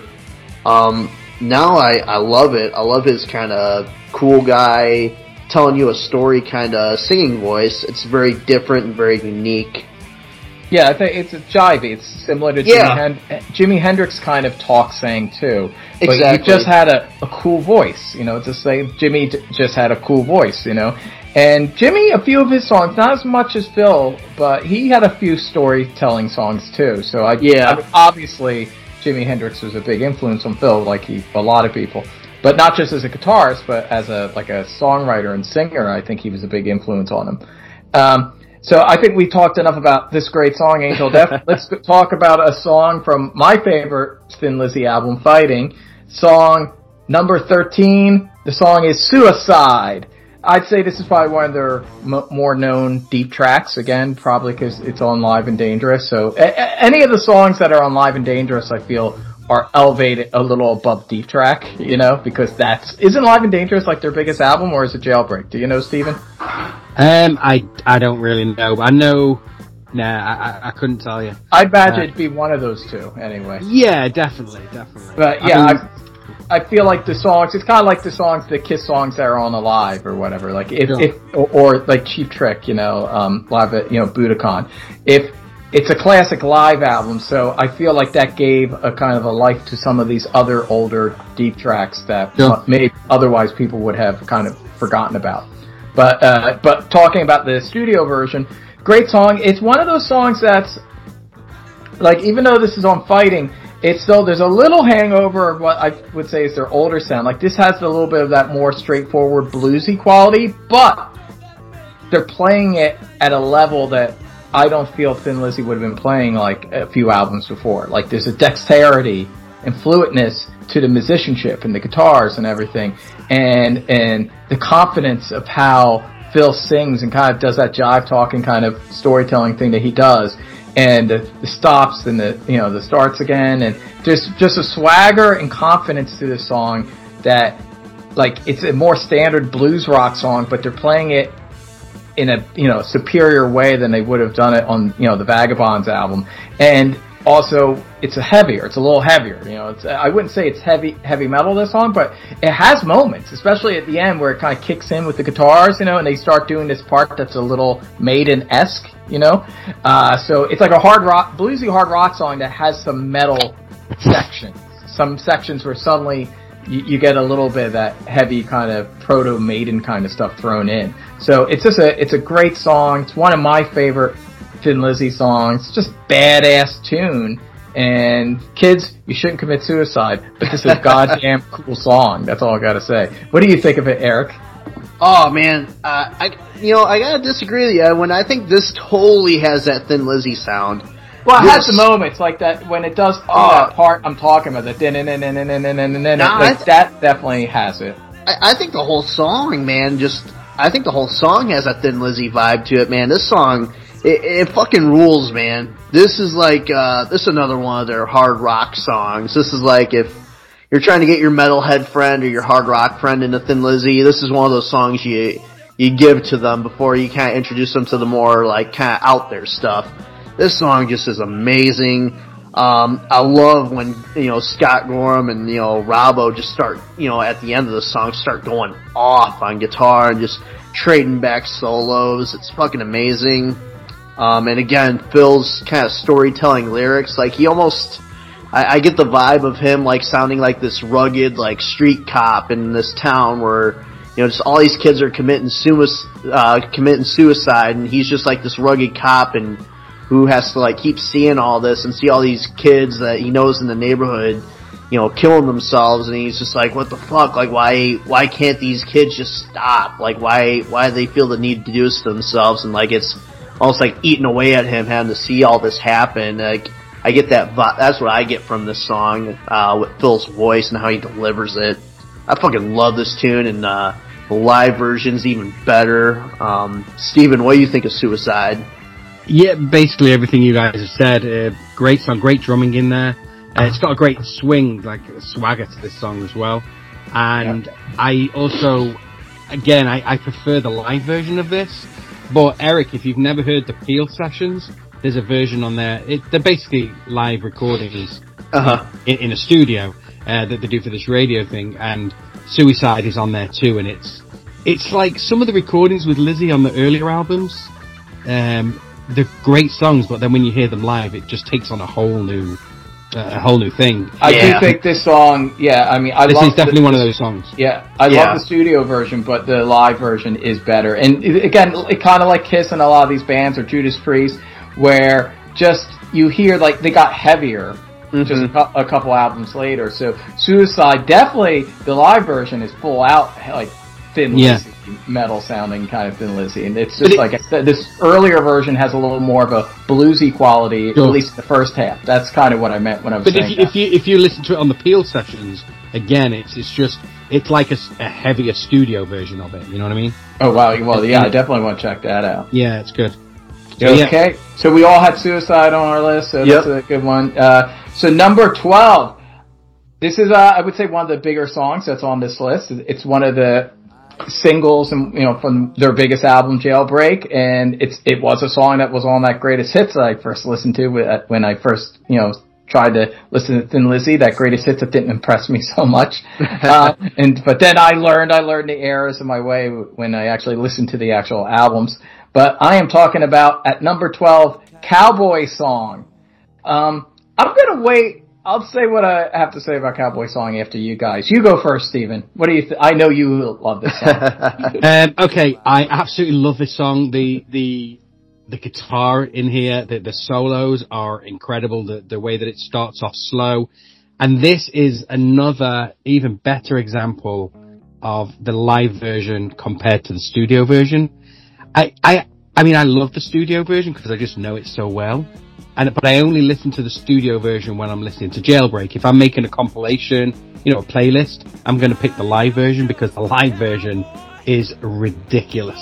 Um, and then when you listen to the live version of this, um, on if you've heard the live album from Reading, uh, which was one of the last, you know, with John Sykes, yeah, I mean, it just takes it to another notch of heaviness as well. Um, but yeah, I mean, this is a brilliant song, and Phil was very influenced uh, by America. He really wanted to break America, and um, a lot. There's quite a few songs where he talks about America and and you know stories from from that. So yeah, this is a brilliant song. This is you know going back as well when I was saying earlier, like in, in the last episode. Uh, when Kirk Hammett and James Hetfield were discussing the solos in this song and saying how great they were, um, yeah, this is just a brilliant song. Um, and it's a crowd getter. You know, when he gets the crowd when he you know when he play it live, gets the crowd going. Uh, nice um, caller and response. You know, with the with when the coyote calls and all that kind of thing. Uh. But yeah, as a live version, you know, I, this is on my top twenty-five. But I actually put on my list. I think it did uh, the Live and Dangerous. Yeah, I did. I put it's number nine for me, and I put Cowboy Song Live and Dangerous. Not that I don't want the studio, but yeah, this is a brilliant song. Okay, what do you think of it, Eric? Oh man, I'm a. This song is uh, this uh, is a very important song in my life because this is a song. Like I said, my my mom had the Jailbreak album uh, growing up, so that was probably the album I'm most familiar with because it's been my life the longest.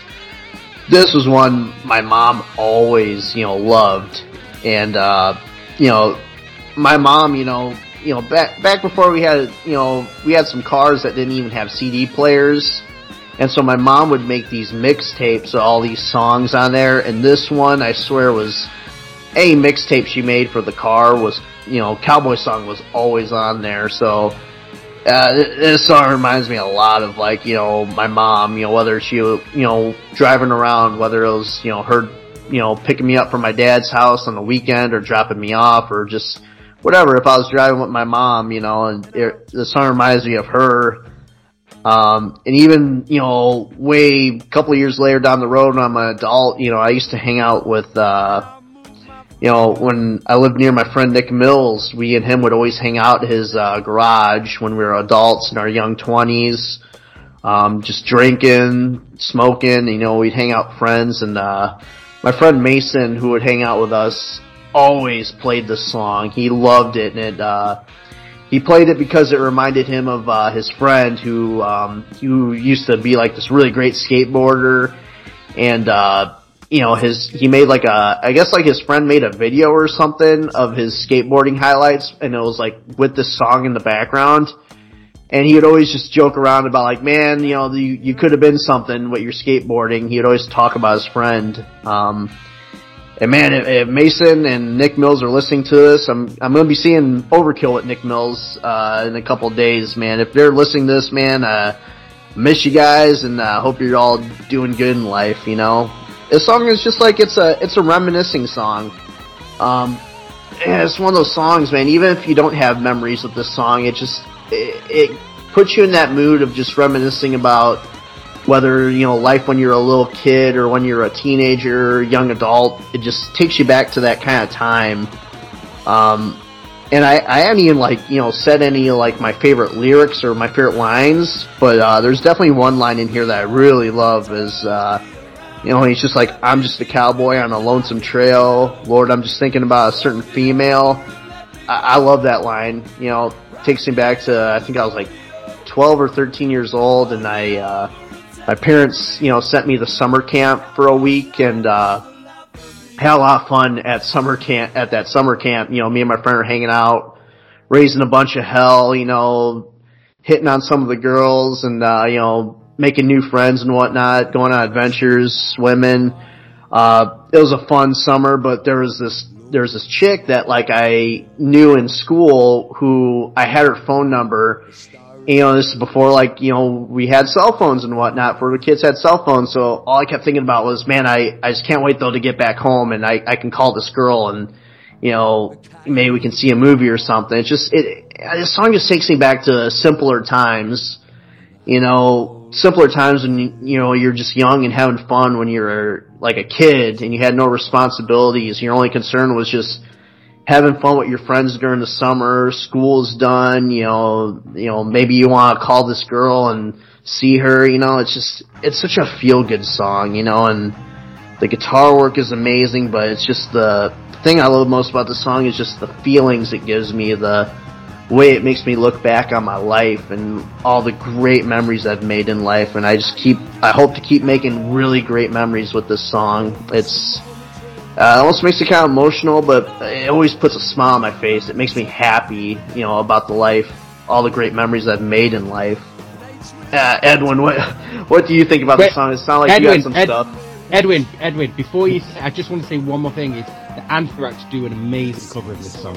If you've ever, never heard it, I have Actually, not have- heard it. I, I'd like to hear that. Is it with Joey singing? it's with John Bush. It's amazing. It was on the Oh. B side of Only. Okay, I'll check it. I yeah, gotta I'll check that. that out. It's- I could, I could actually hear them doing a good version of that. This. Oh, it's okay. I got, I got complicated uh, feelings about this song. Ooh. Okay, uh, uh, Oh, yeah, no. I, it was well. No, you would like where it ends up. but uh, uh, in the beginning, when I first heard this song, uh, it was on the greatest hits. You know, um, you believe it or not, like with the exception of uh, the boys are back in town, and uh, I feel like that might. I think what happened was that was the only song I ever heard growing up. That was the only song that they ever played on the radio. Again, I'm sure it was different if you were if I was a little older. But by the time I was listening classic rock radio, the only song I heard ever was "The Boys Are uh, Back in Town," and of course I knew that from movies too and stuff.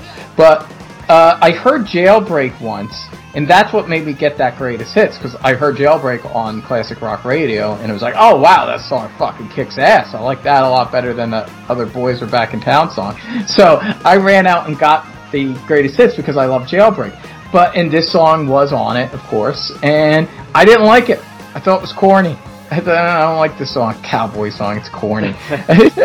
I didn't like it. Just you know, and I really didn't like a lot of stuff on the album. There were a couple songs that had like a bad reputation was on it. I like that.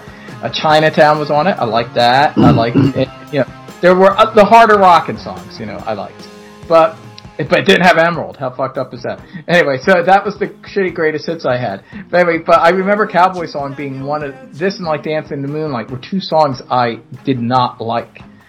This song has grown on me more than Dance in the Moonlight, which that song's grown on me a little bit, but this song has grown on me actually a lot. I really love this song now. I wouldn't have put it in my top 25. I don't love it as much as you guys, but I do love it and I do get it now. Like I do have that feeling it is a, just one of so many of these beautiful, uplifting, rocking but yet still uplifting kind of songs.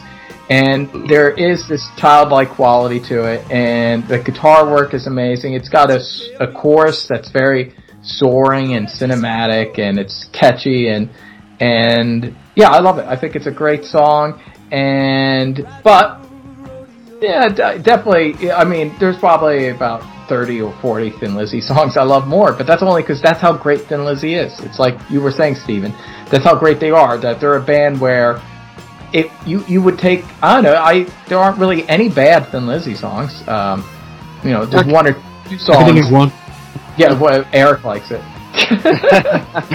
Wait, how do you know which song I'm talking about? But, but Eric, what, what's the song you think I'm referring to that you like that I said is a horrible song? Oh man, um, uh, the bo- Boogie Woogie. Yes, yes. oh that song's fucking good. Eric loves that song. That's a good song. Oh, it's like they were just fucking around in the studio. and Didn't know what Yeah, else. I mean compared to everything. That's everything how else good they. that Oh, that's how talented they are. I don't dislike it. I mean, I'll listen to it, but I won't. If you know, if it's on the album and I'm listening to the album, it'll stay on. But I always laugh when I hear it. Yeah, it's a it's a silly song. Well, well, why don't we talk about a song that I think we can all agree on is a badass song, and I'm talking about none other than "Bad Reputation." Um, I, I, I guess I'll, I'm gonna take this one because I'm gonna have to use the bathroom real soon. I've been Okay. drinking a lot. Um, "Bad Reputation." This song's fucking sexy. Um, that's a that's a theme on this show. There's always like these songs on certain albums that like I'm just like, oh, that's a sexy song. Um, but it is. It's just so rocking. It's so badass, and just uh, this one too. Uh, you know, I've been talking about uh, a little bit about Brian Downey's uh, drumming. This is some probably his best drumming on a song. Just those fills he does, and the way the you know the drums sound. It's just so fucking amazing. It just you know, it hits you right in the dick, man. This song, this song is just fucking awesome, and just you know, I love when Phil's just like, turn yourself around. It's, he sounds so cool, man. It's like, don't, don't ever fuck with Phil Lynott, man, because he will fuck your chick, man. Like, he will, like, he'll, s- you know, when you're out, you know, when you're out being a dumbass, not giving your girl enough attention, Phil Lynott will sneak in through your bedroom door and he'll fuck your girl, man. He'll stretch her the fuck out, man. Phil Lynott, man, that guy can just write a sexy ass tune. Fucking love Bad Reputation, man. Wait, what do you think about it, Edwin? I love it too. I mean, yeah, I, I'm sure this is song we're all gonna love. Uh, number eleven, by the way, it's number eleven. Uh, Bad Reputation, title track from the album. Great album, amazing album. Uh, I'm glad you brought up the drumming. I think it, uh, I think it's Brian Downey's best drumming. Uh, it's amazing, and that's saying a lot. But yeah, those fills, the groove. I, I love the sound of the that like kind of wah wah guitar in the verses. The wonk, wonk, wonk, you know, it has this kind of it's it's funky. It's a funky song, and then this is the thing. It's both funky and hard rocking at the same time. At the same time, and and just like Eric said, the, when he does the whole turn yourself around, like he just sounds so badass. It sounds like he's not only fucking your girl, he's stabbing you with a fucking switchblade. It's just a tough, swaggering, street punk kind of song. And it kind of has it all. It's got a, a little bit of a punk rock attitude, but a hard rock, funky swagger, and oh man, it's just, I mean, it's it's bad re- reputation. You know, how could you not love bad reputation? This song just kicks all kinds of ass. It's one of my favorite Thin Lizzy songs. Never gets old. What do you think of it, Steve?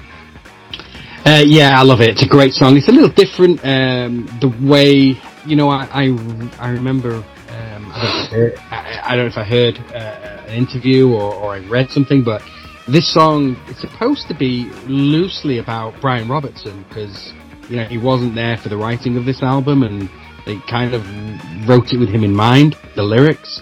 Um, and also because he was known as being a you know a bad guy and not like, Yeah. a horrible Yeah. person. I mean, you know, he was a fighter. He was always in trouble. And uh, there was, I think it was Scott Gorham was saying that you know he had the like an idea for the riff, and Phil was like, let's make it like kind of off time. And then I think Phil and Brian Downey worked together to like do. It's like a weird, you know, it's not a normal timing. You know, you know what I mean? It- it's Yeah. kind of strange. It's weird, yeah. Uh, and that's that's that was Phil and Brian Downey coming up with that on on Scott's uh, riff really, and that's how the song came about. And it is it's it's definitely definitely different. And again, you know, on on um, I think it's on. I don't know. The, the, the drumming in there is great because like Downey goes off on it, doesn't he, at the end? I think, and uh, you know, it's a it's a real drumming song. That that that's that's a bit like uh, the Warriors song to me, where you know Brian Downey kind of you know really goes into his own on that song. But yeah, it's a, it's a very it's a different song. You know, when you first hear it or when you know it for after a long time, you're like, yeah, it's it's Lizzy, it's it's, it's bad reputation, it's a great song. But if you really listen to the to the structure of the song, it's it's a real offbeat kind of the way that it's done. But yeah, it's, it's I mean, it's a classic. It's brilliant, brilliant song. Awesome. So now we are finally entering the top 10. Here we go, the top 10 Thin Lizzy songs.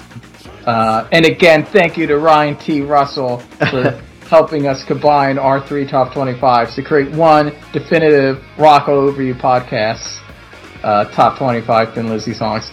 And God, this next goddamn song. Oh, Uh, yeah. What a fucking song. And it's the first time we're talking about this album. Um, one of my favorite, and for a long time, this was my favorite Thin Lizzy album. It kind of, I like, again, I, I hate picking one, you know? So, I don't know. It depends. Like, some weeks it's fighting, some weeks it's, you know, it, it could be bad reputation, you know, and, it, it, definitely some weeks it could be this album, Black Rose, a rock legend. Such an amazing album. The only one to feature Gary Moore throughout the whole album. He plays a bit on Nightlife, and um, I think that's it. I mean, is Ste- Steven, what does Gary Moore play on anything else? I mean, I know he did some live shows with him.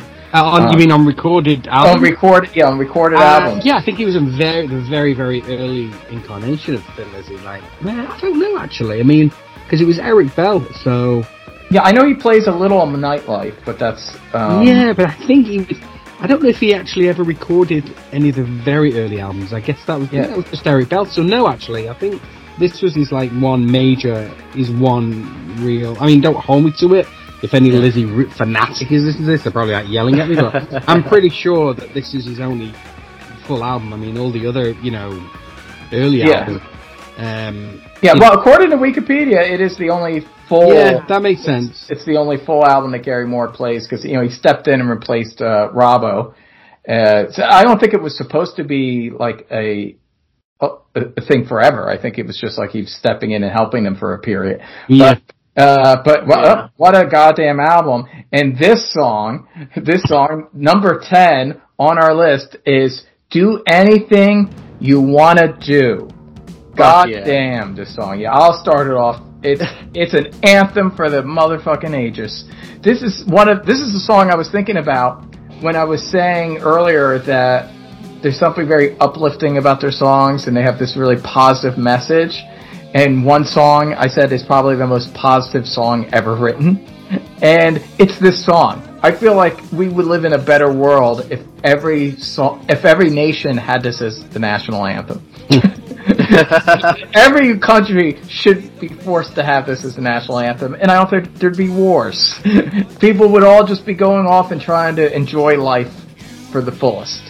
And that's that's it's a running theme in a lot of Phil's songs that we've already discussed. This idea of embracing life, you know, doing what you want to do, and not you know being not allowing other people to like rain on your parade or discourage you or put you in a box. You know, it's it's a song about freedom, and it's a song about the joy of freedom. And that's the thing too. it's hard to do a song that's like like almost like a motivational song and not have it be cheesy sounding. But Phil pulls it off. Something about the way he sings it, the groove. Oh, I love the the sound of the drums and bass in the beginning. And it just kind of gets you in there. You're just hooked in immediately. You're like psyched and into it. And then the beautiful guitar melodies, and it's just uplifting, and it's an anthem that's not corny. It's an anthem that just sounds true and pure and strong and noble and righteous. And the more I hear this song, every time, it, I just love it more and more. And I was listening to this, and how many times I've heard this song, and this was on the greatest hits.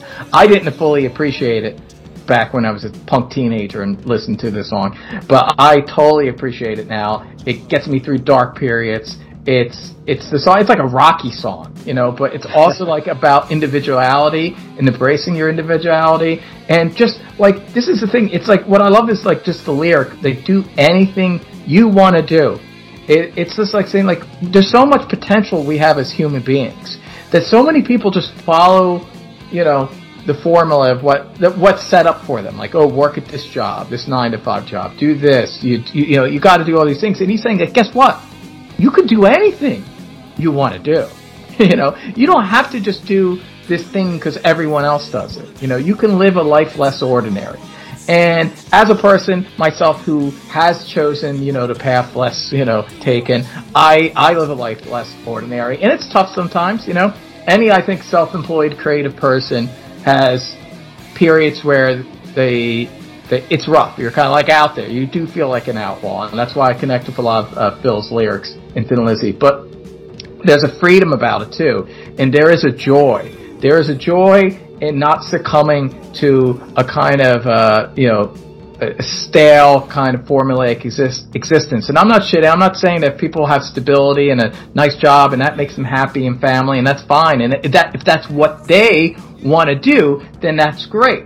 But that's the whole idea there's he's saying you can do anything you want to do, whether it's working uh, that kind of job or not working that kind of job, or just being married, not being married, you know, being straight, gay, whatever you want to goddamn do, as long as you're not hurting someone else or you know invading in their rights to do something they want to do. It's a it's the pursuit of happiness and it's the joy of happiness. In a lot of ways, me gushing about the song, I realize it's kind of the most important song Phil wrote. I feel like it's his definitive statement.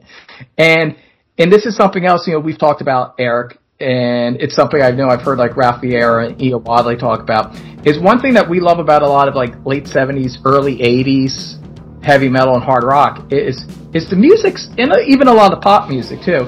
Is it's very it's very upbeat, it's very optimistic, it's very positive.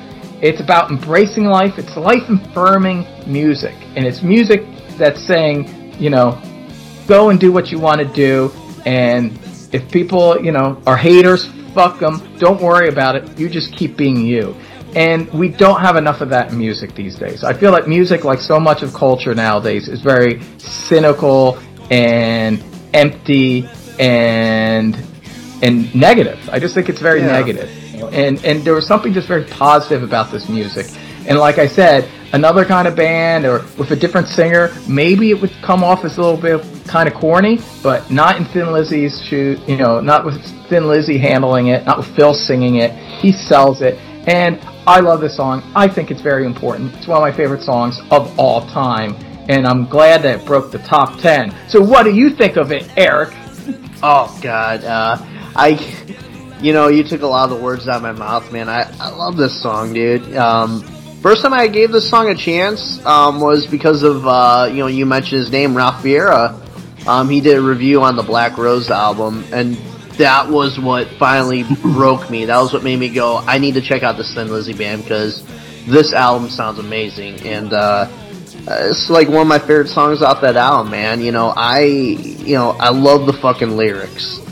Um, that's the biggest thing, and like you said, you know it you know, any other band did this song, may have come off as kind of corny, but the way Phil Lynott sings it, it just sounds cool. And it really does motivate you, you know. This song, you know, has helped me through some really tough times in life. You know, I, you know, I'm, you know, I've had some i I've had some rough times in life, man. There are times I've been sleeping in my car, had no home, um, just real down my. There's time, you know, I've, you know, I had my problems back in the day, you know, issues with addiction and you know this and that. You know, I had a lot of issues, man. A lot of times where I was really down on my luck and like really struggling. Um, and this is one of those songs, man, that always kind of helped me through those rough times, and it, it always motivated me that life will get better. and you know, I you know, life ain't perfect. You know, like my life still isn't like perfect, but I mean, I from where I was, you know, a few years ago, you know, I, I have a roof over my head. I have an amazing job, amazing family. Um, you know, obviously I've made so many amazing friends through the Rock and Metal Combat, you know, podcast community you know, I, I got a lot of great things going on in my life, man. Just to think, you know, at one point in my life, I was, you know, at rock bottom, and uh, I was able to to fight back and, you know, get my life a little bit together, and you know, be where I am today. It's, you know, it's because of songs like this. If I didn't have songs like this, kind of helping me through the rough times, you know, I don't think I would have ever gone through it, man. And uh, yeah, I love this fucking song, man. You know, you know, it just proves me, you know, no matter what life throws at me, I can do whatever the fuck I want to do because fucking Phil Lynott told me I can.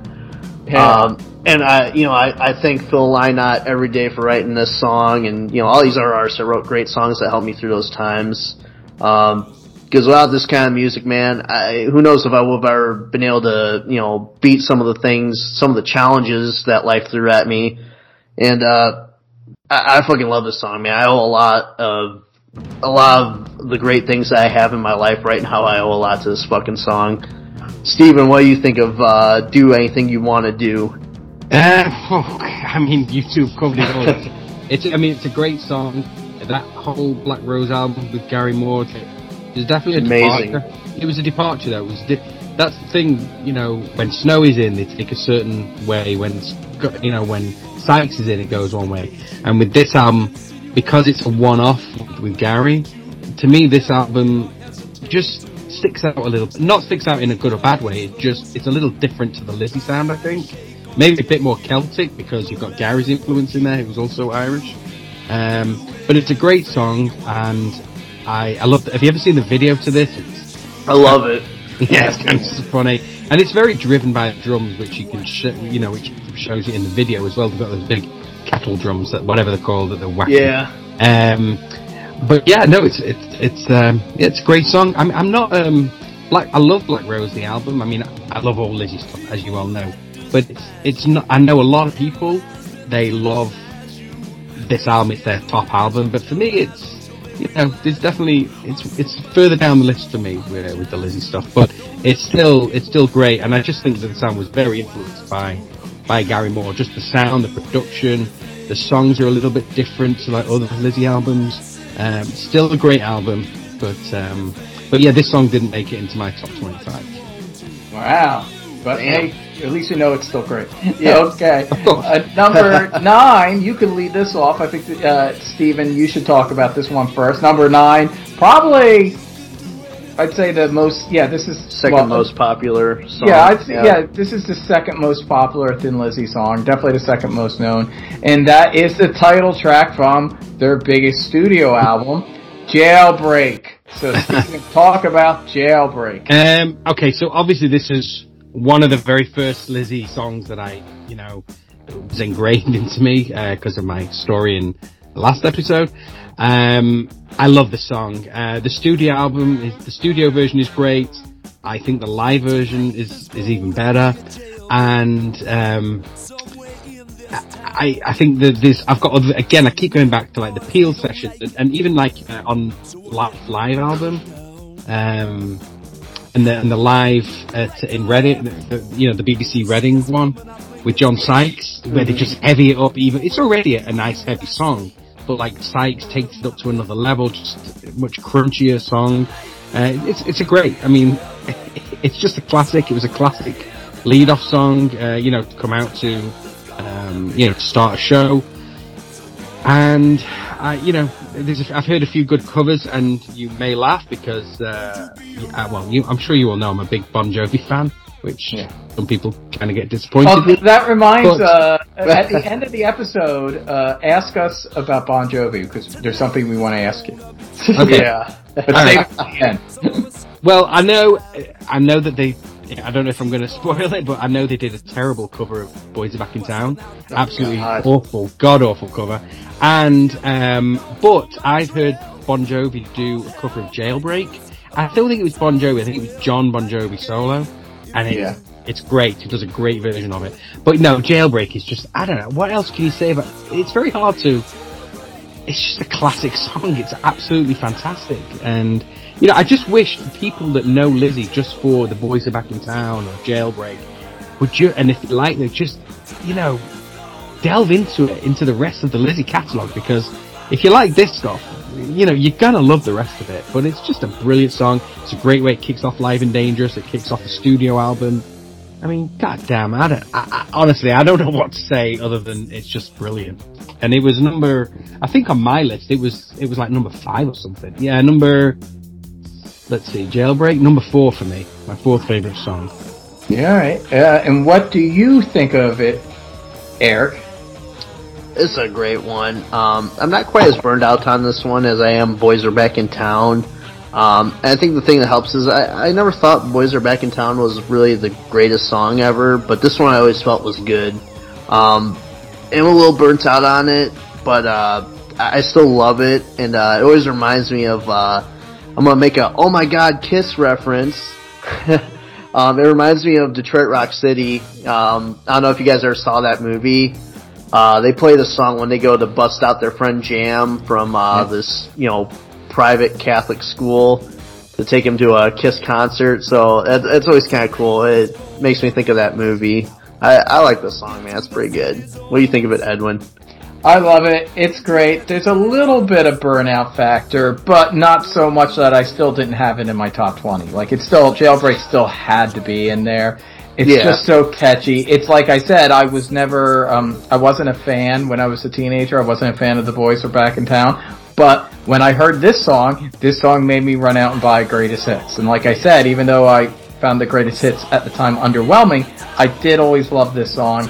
And over the years, it's a song that has stuck to me. It doesn't, considering how many times I've heard this song, there's not that much burnout factor. There's just a little bit. Like the difference is, I feel like this would have been like in my top five, like you know, ten years ago, but not anymore. You know, but it's still in the top twenty. It's a classic. It's just so catchy. It's everything that Thin Lizzy does well, but still kind of throws a few unique curveballs that are just kind of in jailbreak. And that guitar sound, just so badass during the verses. And it, you know, the, the main riff there. It's just so badass sounding. Phil sounds great. The whole band sounds great. The live version's probably even better, I think. Uh, but it, it was a great way to kick off that, you know, that live album, uh, Live and Dangerous. But this is, uh, it, it's great. I mean, I love it. You know, it's Jailbreak. Everyone knows Jailbreak's great. How can you not like it? And I gotta say, this is probably one that, I don't know, I, I bounce, I don't know, they're two different songs, but they're both mid 70s songs by two of my favorite bands. So, uh, th- I'm talking about ACDC's Jailbreak. Uh, I, I don't know which one I like better. I mean, I love them both. Um, this one They're very have different. but they're very different. So it's Apples and oranges. Yeah, so I can't compare. I like, I love them both. I, I'm, I'm glad that we live in a world where two awesome bands gave us two awesome songs called Jailbreak. You know, can I just, I just want to say one more thing a- about this song. And it's so bizarre, and I'm sure when he's singing the lyrics and he's singing, tonight there's going to be a jailbreak somewhere in this town, isn't it going to be the jail? Like, what?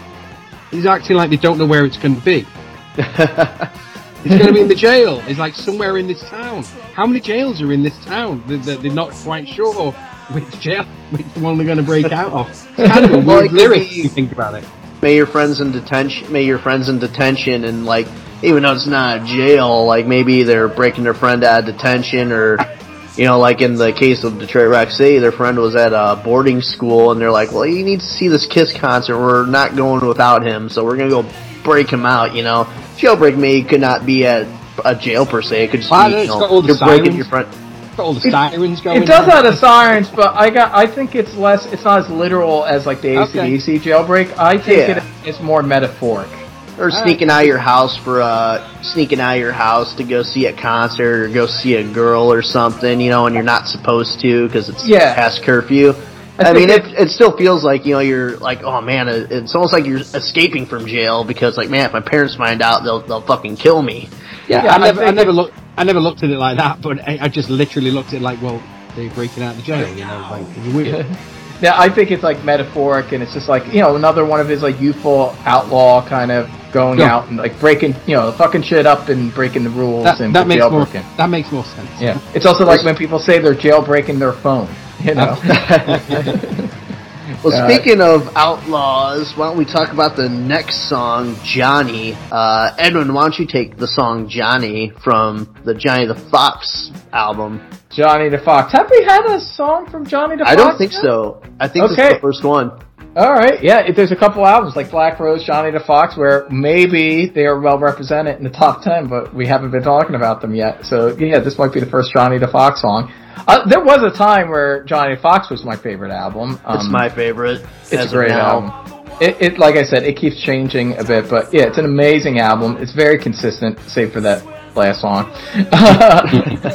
but uh, it's great. It's almost weird. I don't know. I feel I put Johnny and Rocky both on this list, and Rocky didn't. Uh, I'm just gonna say it now. Uh, we got enough interesting things to keep people in suspense about, but Rocky did not make it.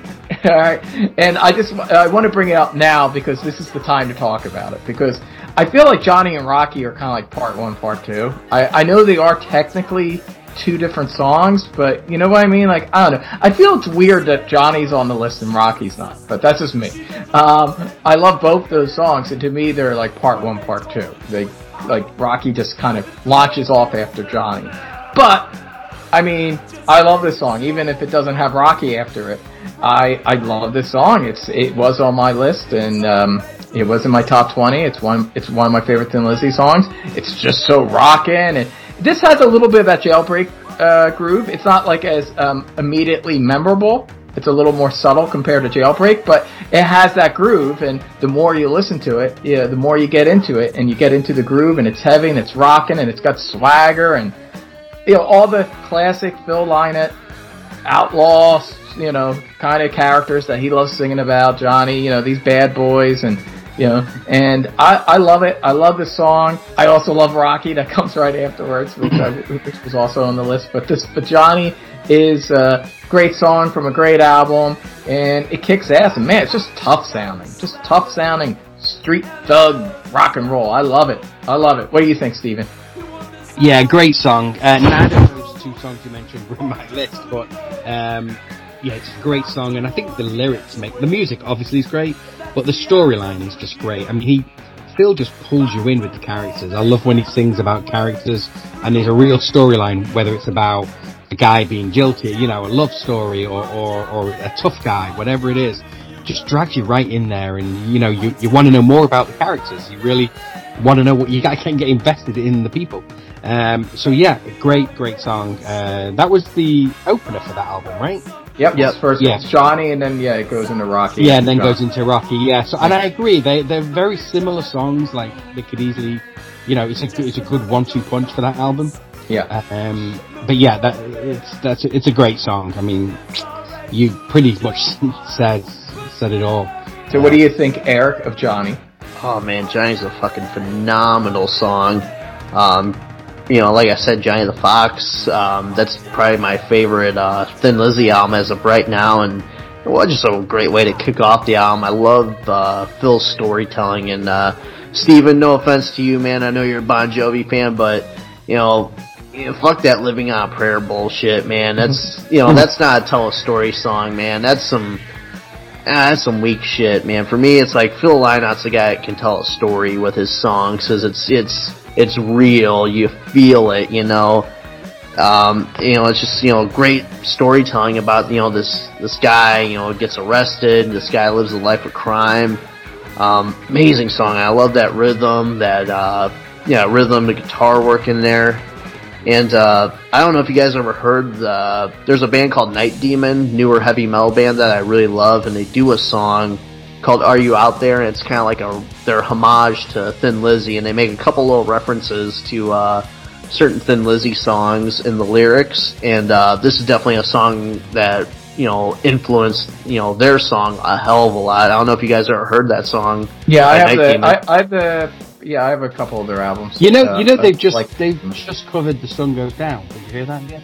I haven't heard that one yet, but Yeah, Very different, but it's really good. I gotta check it out. Yes, Yeah, I like to love check it. I me some Night that. Demon.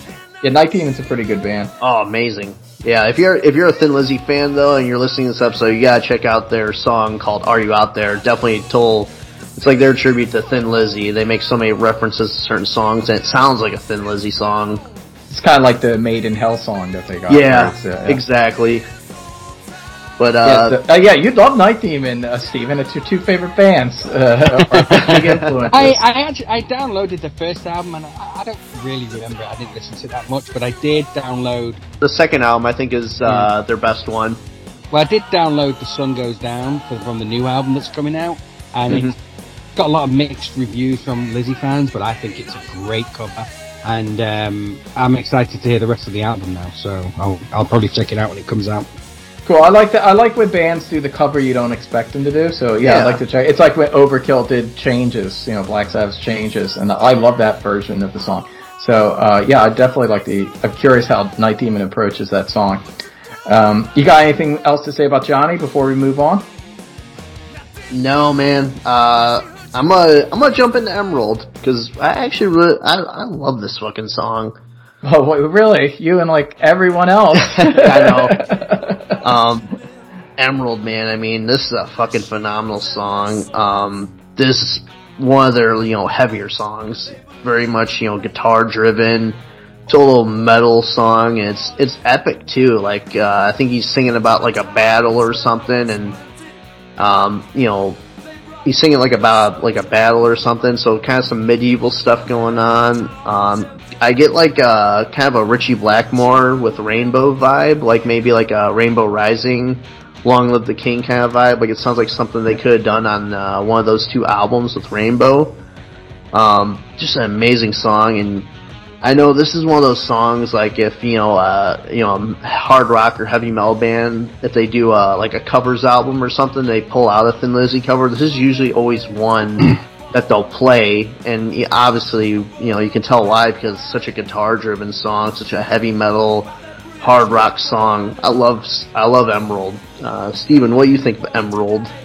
Uh, okay, this song is obviously a classic. Um, the guitar solo in this, you know, where it's, um, you know, the part where it kind of slows down Yeah, and the guitars, the, the, the twin guitars go into each other and then go absolutely crazy. That is just spectacular. I think it's Lizzy at their very, very best. Uh, this particular song, and this song is it's basically it's very Celtic feel. Um, Yeah. And it's very and the, the lyrics you're talking about, like what it's about. It's about Celtic mythology, really. Um, about you know, because obviously Phil, I have yeah, a very, very into all that. So yeah, it's a classic song. I just have to say, there's two covers of this song. Overkill, just because you were talking about them, they did a cover of this song. Have you ever heard that one?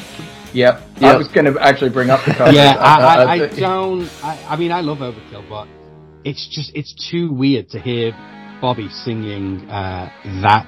You know what I mean? Yeah, I, I Um, like it. I don't like it as much as the original, but um, and I don't think it's one of their best covers, but it, it's serviceable. It was an, it's like a bonus track Yeah, on their yeah, last and then- uh, album, actually, and, and then well, the- it was serviceable. You know, and then it- the other the other cover, which I don't know how you. I know you guys are not swingers for Ace, but holy fuck, does he butcher Emerald? I I like it. Uh, Holy again, crap, I I, I probably actually so bad. Oh my god. I, I like Ace has one of those voices like he's no Phil he's no Phil, but he does have one thing in common with Phil. He does that jivey kind of talk singing thing. And he's just kind of a it's, he just sounds cool. I like I now I, personally I, I just heard a, a live version of it that somebody posted a live Oh, this, version. uh, this is the studio version I'm referring to, which I no, believe no, no. I, the studio version I don't like because he's changed. Like I think I feel like he's like left chunks of the song out as well, which is. I fine. think they just wanted to kind of get to the guitar solo. I believe it's Yeah. Slash, isn't it? Yeah, it, Ace it is Slash. Slash. It is. Yeah, Slash, so, yeah. so it's really just a showcase. It's it's it's for Oh, Ace and Slash to have fun and solo on Emerald. So I like it, but I mean, don't get me wrong. It's not can't compare it to the original. Uh, Oh. None of the covers actually. Emerald is not a song, and I don't even think it's the best Thin Lizzy song Well, actually, for because- Ace to do. I think there was other more kind of more of the street thug kind of songs that would have been better for Ace. One one more cover of it that you should definitely check out Okay. is a band called Dare, which is Darren Wharton's band. Yeah, I haven't heard this one. It's it's an acoustic version, It's on one of his albums. It's on. But Apple that's Music. interesting. It's Yeah, that's different. oh my god, it's brilliant. It is absolutely brilliant. It's on one of his.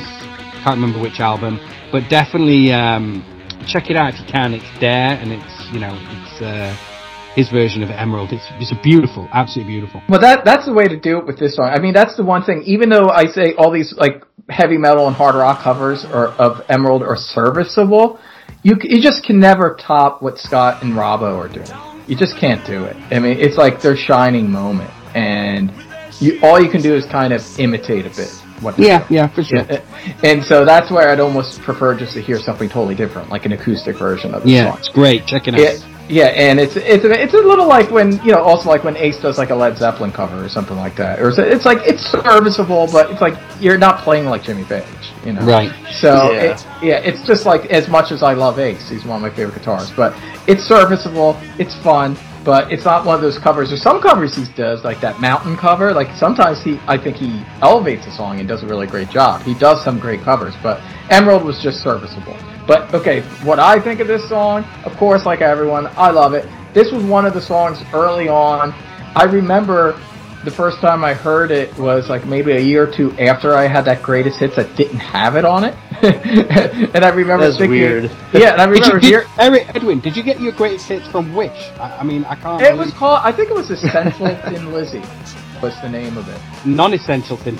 Yeah, it, wa- it had essential. I guess Emerald technically was not a single. Would be my Oh, guess. okay. Yeah. Maybe that's why. But obviously, I'd say it's their most popular and well-known. I wouldn't call it a deep track, but it it's not non-single. Like you know, that's what I mean. Yeah. It's the Mhm. most known non-single. Like you said, uh, Steven, uh, whenever a hard rock, especially a heavy metal band's going to cover Thin Lizzy, they always pick this song. This is always the obvious song to go to, and you can understand it's epic. It's like you definitely hear a lot of influence on Iron Maiden, especially later Maiden, where they got really caught up in this Celtic shit. Yeah. and you know, I know Ian Wadley hate Celt. He even hates Emerald. Like I know he does. I know. Really? that's how- yeah, that's But then he like he likes Bang Tango, so I can't really take. it. Yeah, what the fuck? just not like Irish jig music. but you know what? I like I said this this to me this is the ult. well, Actually, I think, and we'll maybe talk about later another song um, that's like even more so the ultimate Irish jig Celtic song that they did. But they wouldn't have had that song if they didn't do this song first. This is when they really there was already with the twin lead guitar work of you know Scott and Robbo, where there was kind of a Celtic quality to their playing that was kind of different than how than what UFO or Judas Priest were doing with their twin guitar attacks, and obviously with this song, this is where they really leaned into that. And then with Phil, with the, the, the song itself, the verses is like you know he gets into like you were saying the the Celtic mythology and all that, and it's amazing. It's a masterpiece. And that's the interesting thing about Phil too. It's like he he was so many contradictions, and that's what made him a complex, interesting guy. You know, he's both white and black. He's both he's both a, a rocker and a soul man. He's both a someone who's an outsider, but yet really loves to embrace Irish culture and the heritage of it. You know what I mean? Like he's kind of like all these things, you know? And that's the thing about Emerald. It's just like he's embracing being an Irishman, even though he's a lot of times feels like an outsider and was made to feel like an outsider, you know? So he's embracing both. And that's why I just think he's a very positive figure and makes really cool music that, I mean, who else is going to do a song like Emerald, you know? This, like, this, it's the most, uh, God, you can't, it's the ultimate St. Patrick's Day song. Obviously. So in this, yeah. So it's it's an awesome song. I love it. It, it doesn't. Maybe it has a ve- a very minor touch of burnout factor, but probably even less than Jailbreak. And I love this album. I mean, I love this. Uh, I mean, I love this song. And yeah, it's a masterpiece. You know, Emerald, and it should be Lucky Seven, Lucky the Irish. So it's perfect at seven. Okay, let's go into six. I'm gonna have Eric uh, lead this one off because it's from his favorite album. It was the single from that album. Don't believe a word at number six. What do you? Oh man, I'm I'm glad you let me take this one first. Cause I love, love, love, love, love. Don't believe a fucking word. Uh, this man, this this would probably be in like my top. Uh, this would have to be in my top five. I'm, I'm not. I'm pretty sure it was in my top five on my list. I don't have it in front of me, but this song is just fucking amazing. The guitar work, it's almost like uh, reminds me a little bit of like Michael Schenker with like UFO, like some Doctor Doctor kind of riffage. Um, and I just I, I love the lyrics of it. And there's two, there's like well three versions of the song. You know, you got the the standard version on the album, which is like the more heavier version that I'm talking about. Um, but they also do like a slower version, like a real soft version. And then they have the live version where it's slow, but then they kind of start jamming at the end. And I love all three versions. Um, and in the review on Rock and Metal Combat podcast, Ian Wadley kind of said best, where it's like, you know, the two versions are great because, you know, the first version is a little bit heavier. It's kind of like, you know, Phil's talking with like an attitude, like, you know, don't believe a word, you know, that I wrote this song for you. It's like he's telling this girl that he dumped, you know, the song ain't about you. Don't worry about it. He's trying to be all cool, you know, and like, you know, you don't matter to me anymore. This song ain't about you. Um, whereas the softer version, it's almost like he's writing like a song there about his heart getting broken, and he's trying to say, no, this ain't about you, when he's trying to hide those feelings inside. You know, and it, it it's amazing because, uh, you know, him slowing down the tempo in one version almost kind of completely changes the whole meaning of the lyrics in the song. But man, it's just such a beautiful song. There's a great version on YouTube um, where it's uh, Thin Lizzy with Gary Moore playing, and they do like the version where it's like they start off real slow, and even Phil and Gary trade off vocals, and I, I love Gary's voice. Um, it's kind of an acquired taste, but I, I love Gary's voice. And then at the end, they just start jamming, and even uh, Gary like breaks like the top string on his guitar, and he's still just killing it. You know, just jamming with Scott Gorham. You know, it's just badass. I love Don't Believe a Word, man. Either version of it, um, whether you listen to the Live at Last version, whether you listen to the studio version, um, you know, any other version that's out there, you know, they all work and they're all amazing for their own special reason. Um, Steven, what do you think of Don't Believe a Word?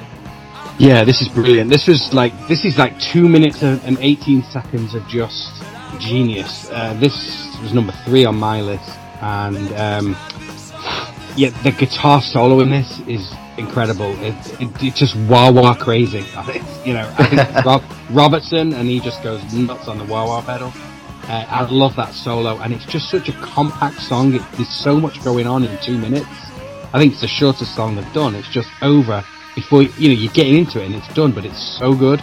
And the the versions that you're talking about, like on Life Live, they do that, that extended, they're the slower version. Yeah. And but when it gets heavy or gets faster, it's kind of weird because the slow version is still playing, but the guitars, it's a little different.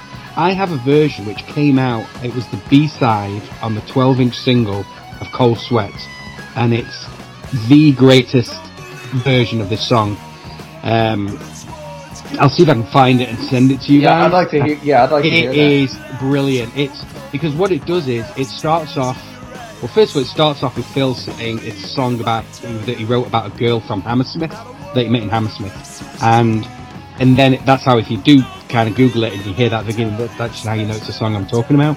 But it, they they start off really slow, um, and it's just beautiful, and then they go into the heavy, but it's just frantic with the guitars. There's loads of extended guitar solos at the end.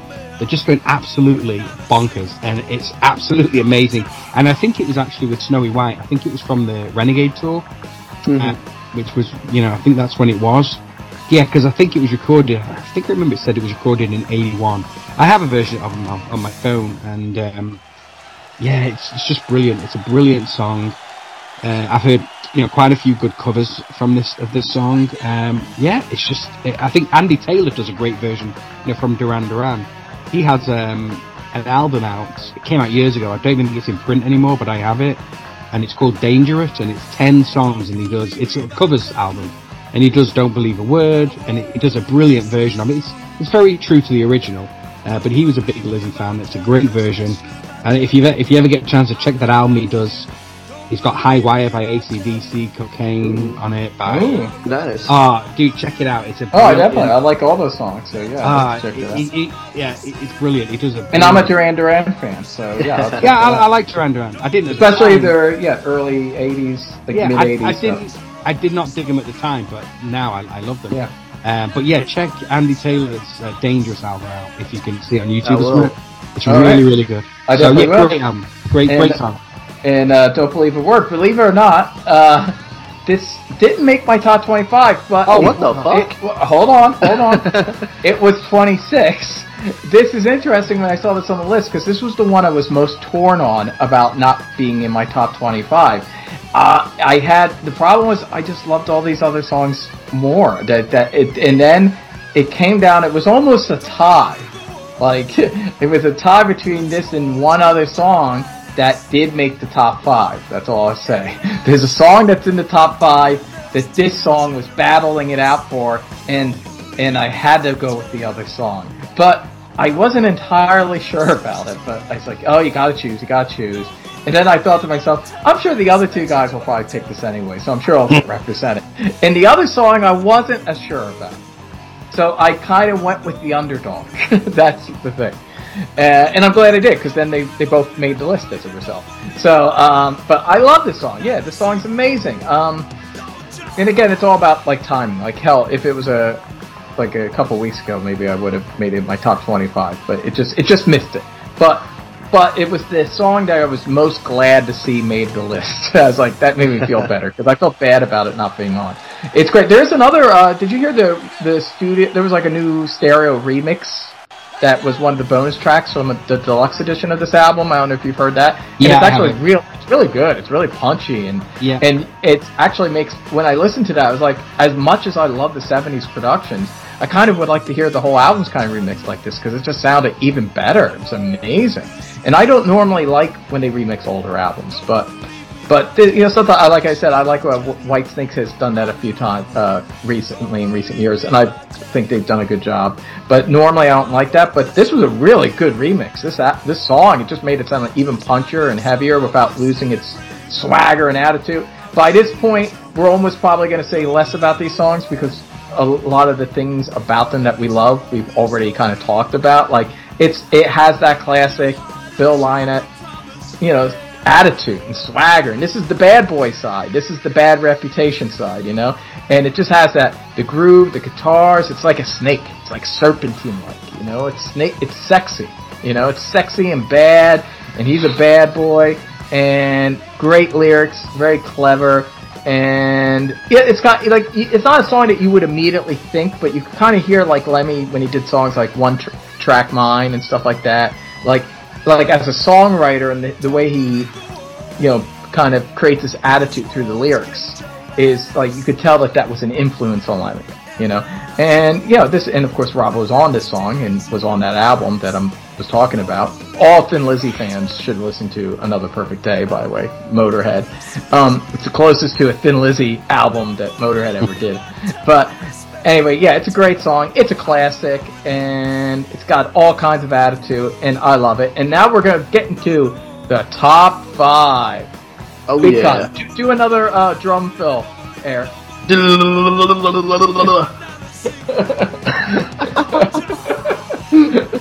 Oh my god, that's hilarious. Anyway, I laugh at the stupidest things sometimes, but okay, do it one more time. One more time.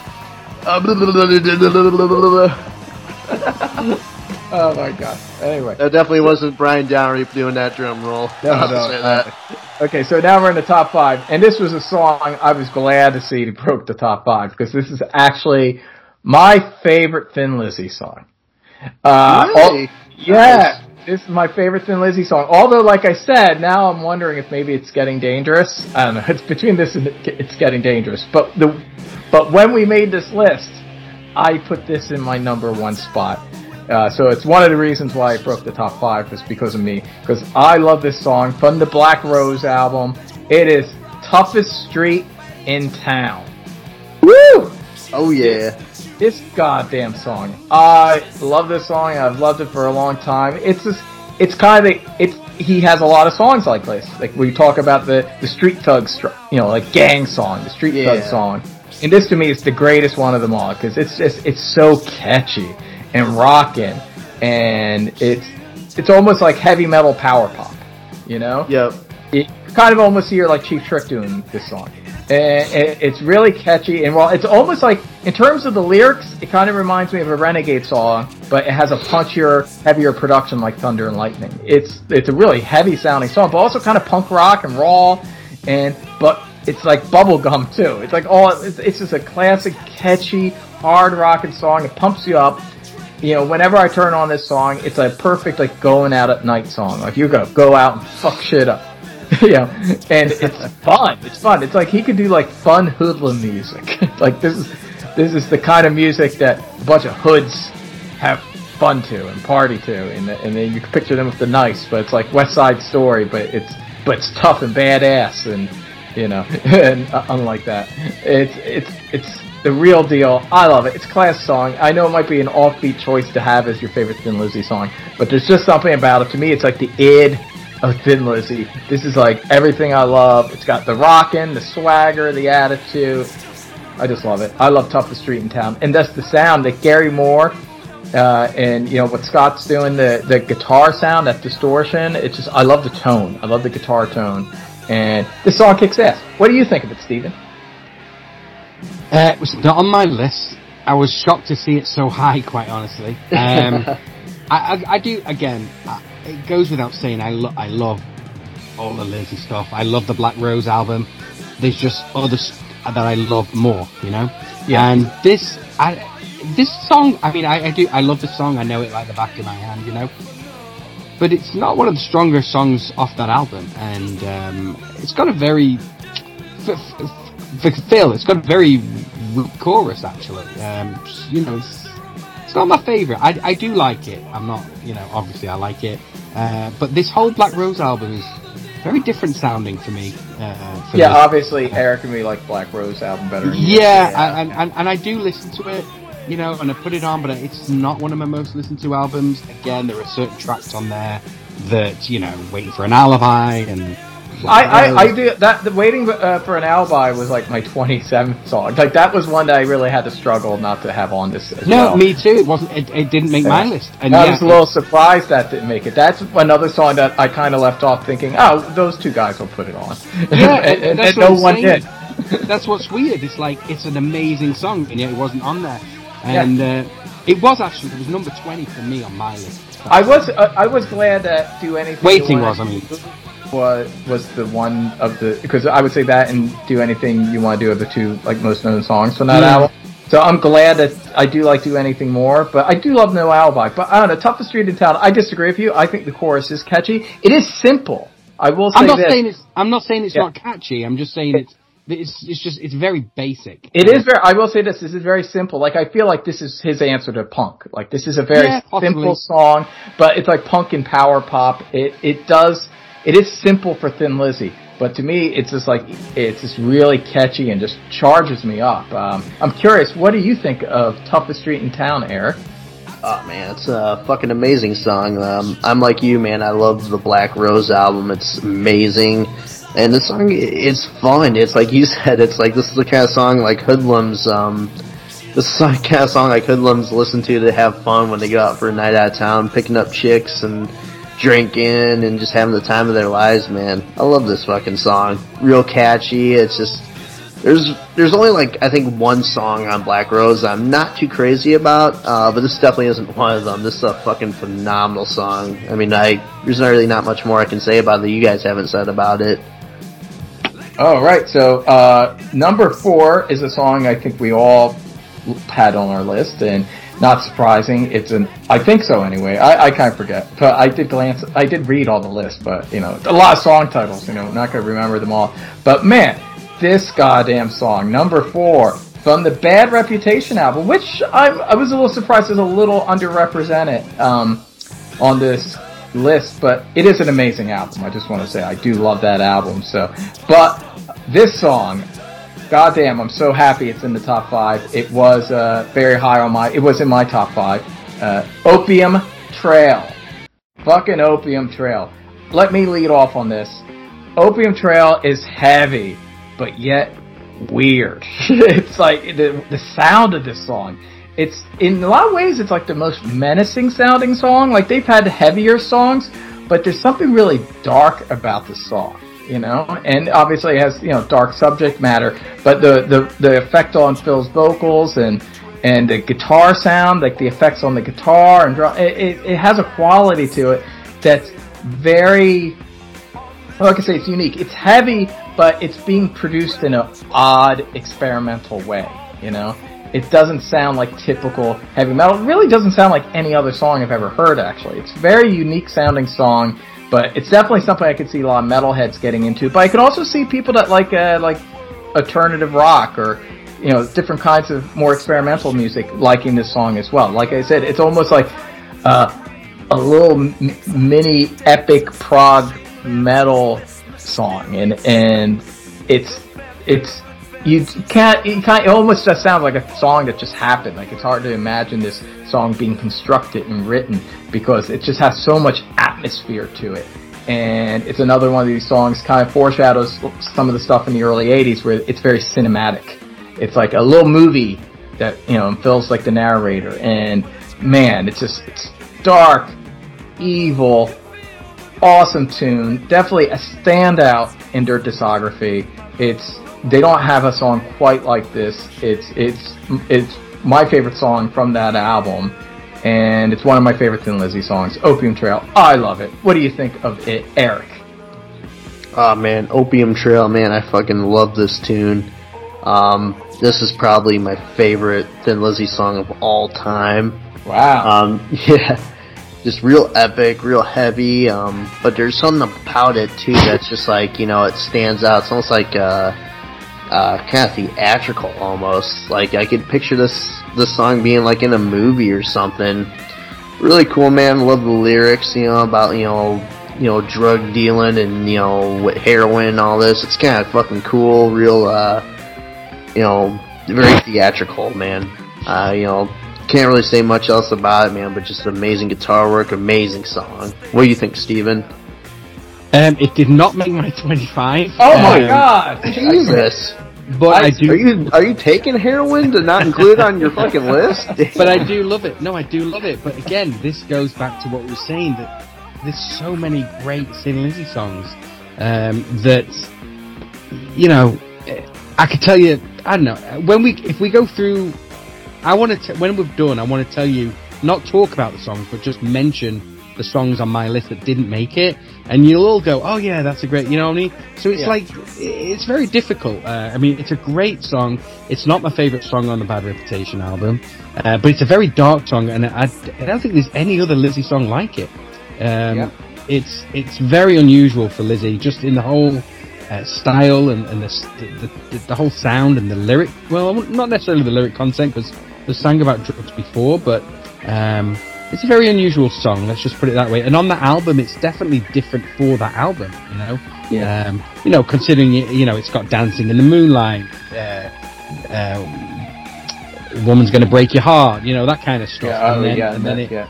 you know what I mean? It's just, It's a very diverse album. I do think it that is. Bad Reputation's one of their most diverse albums. and that's why it's my second favorite. You know, it's well up there. That that you know that is number two for me for sure.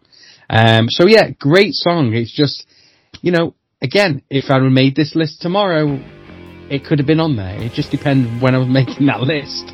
Uh, but I, I definitely wouldn't have put it as high as it is on this list. But I'm look, I'm there's no. The, look, unless Boogie Woogie Dance is on this thing, then I'm, uh, uh, you know, I'm not going to argue with anything that's on the list. But yeah, well, it, But you know it- what's also interesting? Eric tried. but, but, but this this list was made from three of us. But I'll bet you if there's if ten of us did, like you know when you were talking about the Motley Crue one that we did, uh, I was one that put my 25 songs into that list, and um, when you've got like 10, 15 people giving you songs, I bet this if we did it with this, it'd be a very different 25. Oh yeah, I think you any extra person you throw in, especially in the case of Thin Lizzy, it would just change a lot because they have so many different kinds of songs and they're so so diverse Yeah. and yeah and and so consistent. Like they had a period there from the mid '70s into the early '80s where all the albums are great and loaded with great songs. So yeah, the, I think yeah that's but that's what's interesting. So obviously we we call it a definitive list, but obviously it's not a definitive list. There's really you can't have a definitive list with Thin No. But but it's a great way to bring up some deep tracks and things. Oh, of that- course. yeah, and so we can talk about these wonderful songs. And let's talk about the third song on the list. Uh, another one from uh, not Steven's favorite album, but an album that obviously Eric and I love. So it pushed this song up from the Black Rose album. And number three is "Got to Give It Up." I love even just saying that title. Got to Me too. give it up. okay, you go first, Eric, on this one.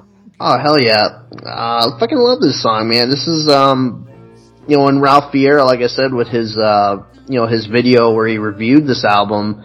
This was the, you know, obviously I loved, uh, you know, do anything you want to do, but this is a song that was really like, holy shit, I really, really need to check out this album because this song just like, you ever get that feeling where like, you know, you hear a song that you never heard before by a band you love, but yet you feel like you've heard it before. That's, that's like the kind of sense I got from this song was like, I had never heard this song before, but yet I felt like I had heard it, like I had heard it somewhere in the past. Um, and it's just like, this song is just amazing. And, uh, you know, it, it relates, you know, it really hits home with me because, you know, I had, you know, my, you know, I, I, I was young once, you know, I partied, you know, and maybe took things a little too far with some of the things I was doing and, uh, kind of had some problems and luckily I, I overcame them, some addictions I overcame.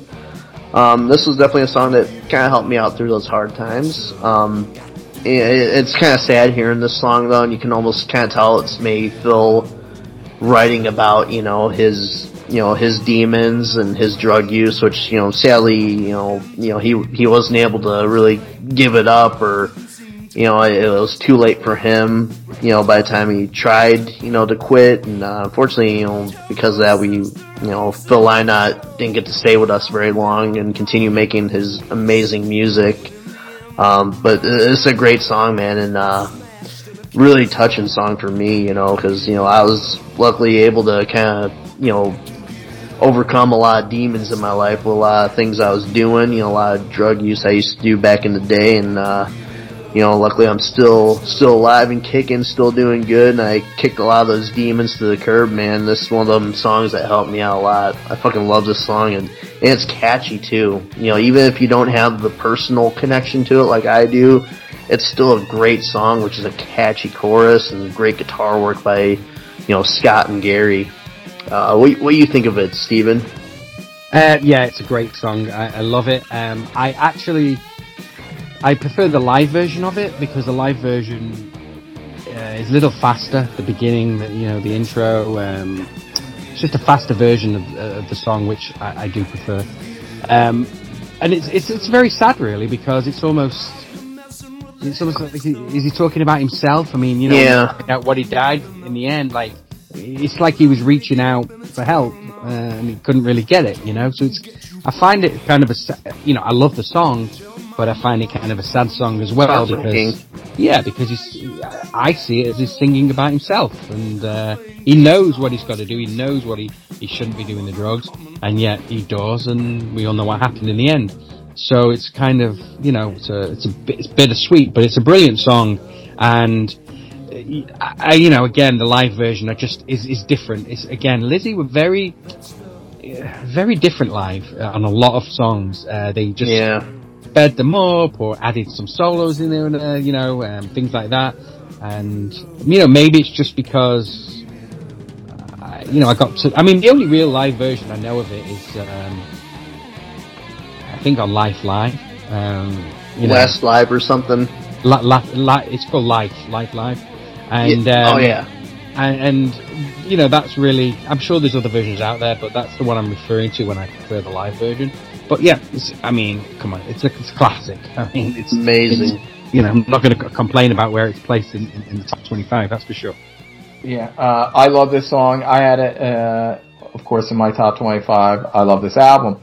And this song, like, you know, you already said a lot, Eric, you know, about the song and, and Steven about, it is a kind of a sad song because obviously it's a song where he's singing to himself, you know, trying to tell him to kick drugs and, and, you know, but even if someone loses a fight, you know, like a song, like any piece of art, it's like something frozen in time, and it's like the fight is still a noble fight, you know, and it's like, you know, he, he was fighting against his own demons and his own addictions and, and maybe for a bit, he was winning. Just when he was writing the song, you know, you know, that's what it sounds like. It's like he, he was kind of beating his demons for, which eventually they would win out, but for a bit there, he kind of had the edge on them. And that's, so there's still something kind of uplifting about the song and could still inspire you. And it sounds like it inspired you, Eric, and that's the thing, you know, and, and at the same time, it's it is just really catchy. Not to like undermine the song and its message, but that's the genius of Phil Lynott's songwriting is that he can write this kind of dark song about drug addiction and needing to you know kick the habit and make it just a really catchy, snappy, fun rock and roll song. Yeah. And it's so catchy. And Thin Lizzy just has catchy song after catchy song, and this is one of their catchiest in my opinion. And yeah, it's also so unique too because it's hard rocking, but again, it has that soul influence. There is kind of an R and B quality to it, and especially how he kind of sings it. You know, got to give it up. There's something kind of funky about it too. Exactly. It's, it's both funky and hard rocking at the same time, and everyone knows me knows I love when things are funky and hard rocking at the same time, and it's great. It's classic. I was very happy when I saw that this did so well. And then I'm gonna let you take number two, Eric. Number two. What is it?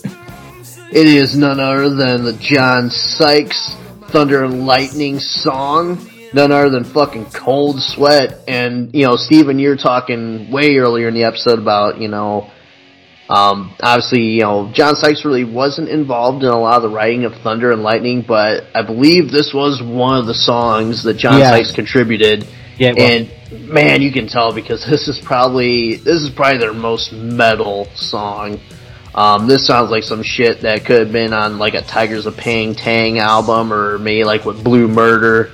This song just fucking rules. I I love those lyrics like, you know, put some money in a suitcase and head out to the big race. Like I I get that feeling of just like John Sykes and Phil Lynott, man, they just committed this, you know, bank robbery and now they're running out to Vegas, you know, and you know, on the run from the law and they're gonna go out to Vegas and they're gonna party with all this money they got, you know, it's just fucking love this tune, man. Sykes just tears it the fuck up on guitar and John Sykes, man, very underrated guitar player. Fucking amazing guitar player.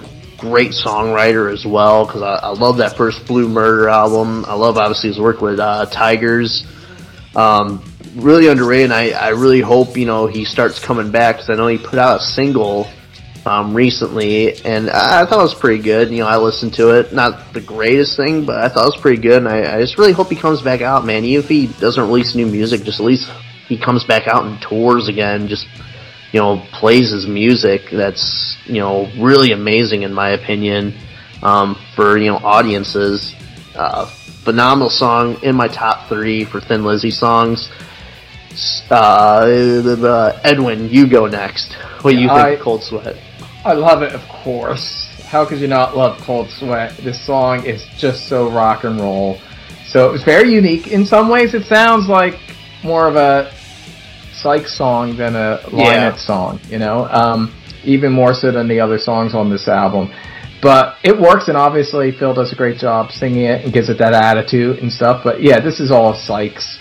Uh, amazing, amazing guitar solos. One of the great early 80s heavy metal guitar solos. Uh, Blue Murder does do a live version. Did you ever listen to the, the, the Phil Lynott tribute live Yeah. album that they did? Bad Boys Live. Yeah, did, did you listen to that, Eric?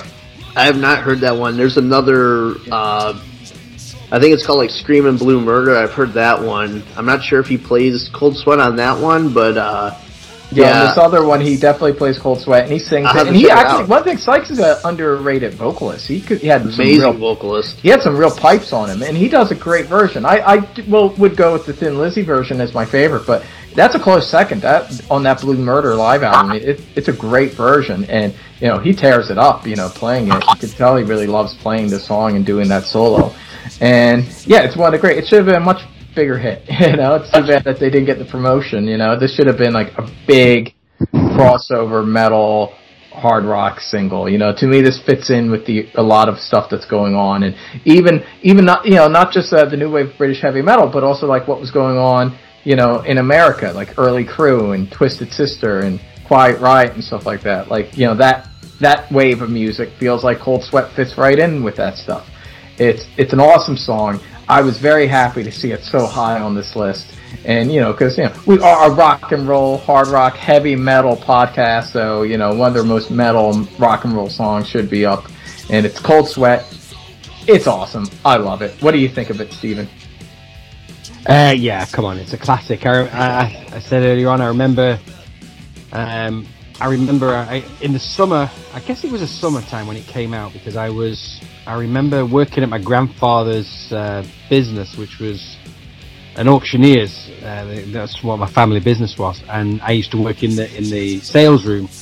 And I remember I was in the room by myself, and I had a radio on, and it was doing the countdown, the top twenty or whatever, and and it says a new, you know, Thin Lizzy, and it's the first time I heard it, and I was like, holy crap!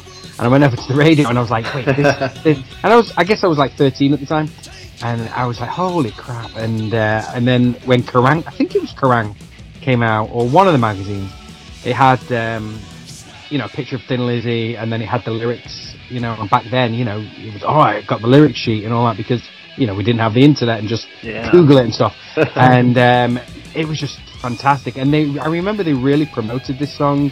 Um, it was they were on a lot of TV shows, you know, kids TV shows, um, late night shows. You know, they were playing it. There's quite a bit out there of them playing this song, and Yeah. that, ah, that guitar solo is unbelievable. I think one of my favourite um, Sykes solos, and I don't think he's underrated. By the way, I think he's very, he's well rated in the metal, you know, in the rock community. It's just he's he's become a hermit. He's just disappeared, and he just hasn't done anything for years. He's probably raking in a ton of money from that Whitesnake Oh, album still. 100%, yeah, hundred percent. Um, but he's, I I heard that new song that he did, and I didn't really care for it. I thought Um, it was okay. Definitely not up to the standards of what he usually does, but I, Yeah. thought, I thought it was okay. You know, I I, didn't. I think you know he might be better in a in, in a group setting as opposed to a, a solo artist. yeah. Because you know, think yeah, I mean, you know what he's done with Coverdale and what he did with with Lynott, you know. Um, but yeah, yeah, going back to the song, just I mean, it's just a brilliant song. The, the, you know, it's, it's a very simple song. You know, chorus, riff, chorus, you know that kind of thing. Um, but yeah, it's fantastic.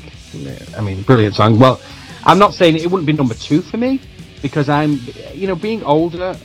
The new Thunder and Lightning, as much as I love every song on the album, um, it is a, a like I said earlier, it is a different a departure for Lizzy. It's a as shock. Much, yeah, and as much as I love it, and as much as I love that song, and I think you know, I think that's why you you know you being younger, maybe you go more to that metal side of Lizzy, whereas Yeah. I I grew up with you know Jailbreak, Johnny the Fox, you know, and Bad Reputation, so that's what's in my heart.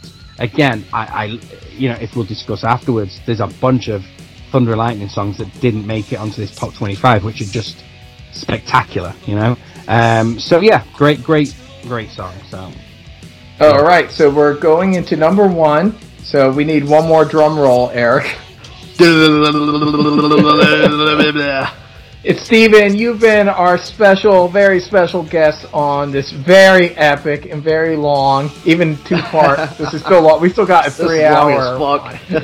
uh, uh, so you've been a very special guest, but I loved your stories, and of course, we need you to kill this. This is Thin Lizzy, and you're the chief number one uh, Thin Lizzy nut swinger in the RMCP Army. So of course, it had to be you. So thank you so much, Stephen, for joining us to do this. Oh, yeah. Really appreciate it, and I think you need to lead off, Stephen, number one, because you're a special guest. And number one, what is it, Stephen?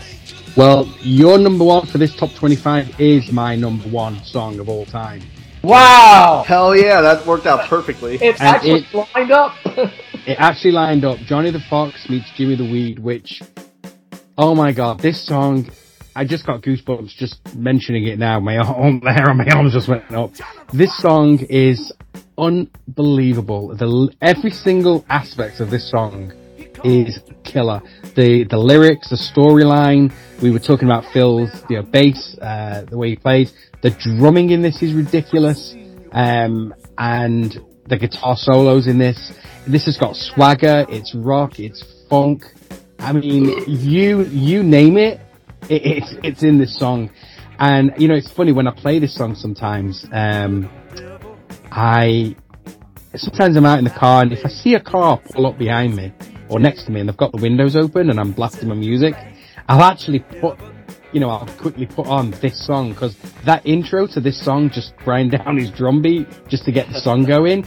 I, have to crank it up, and I always get a reaction from people looking at me, uh, and I'm like, I, I just, I cannot get over how much I love this song, and this song is actually there was a, um, a, you know, Phil grew up or had, you know, has an affiliation with Manchester.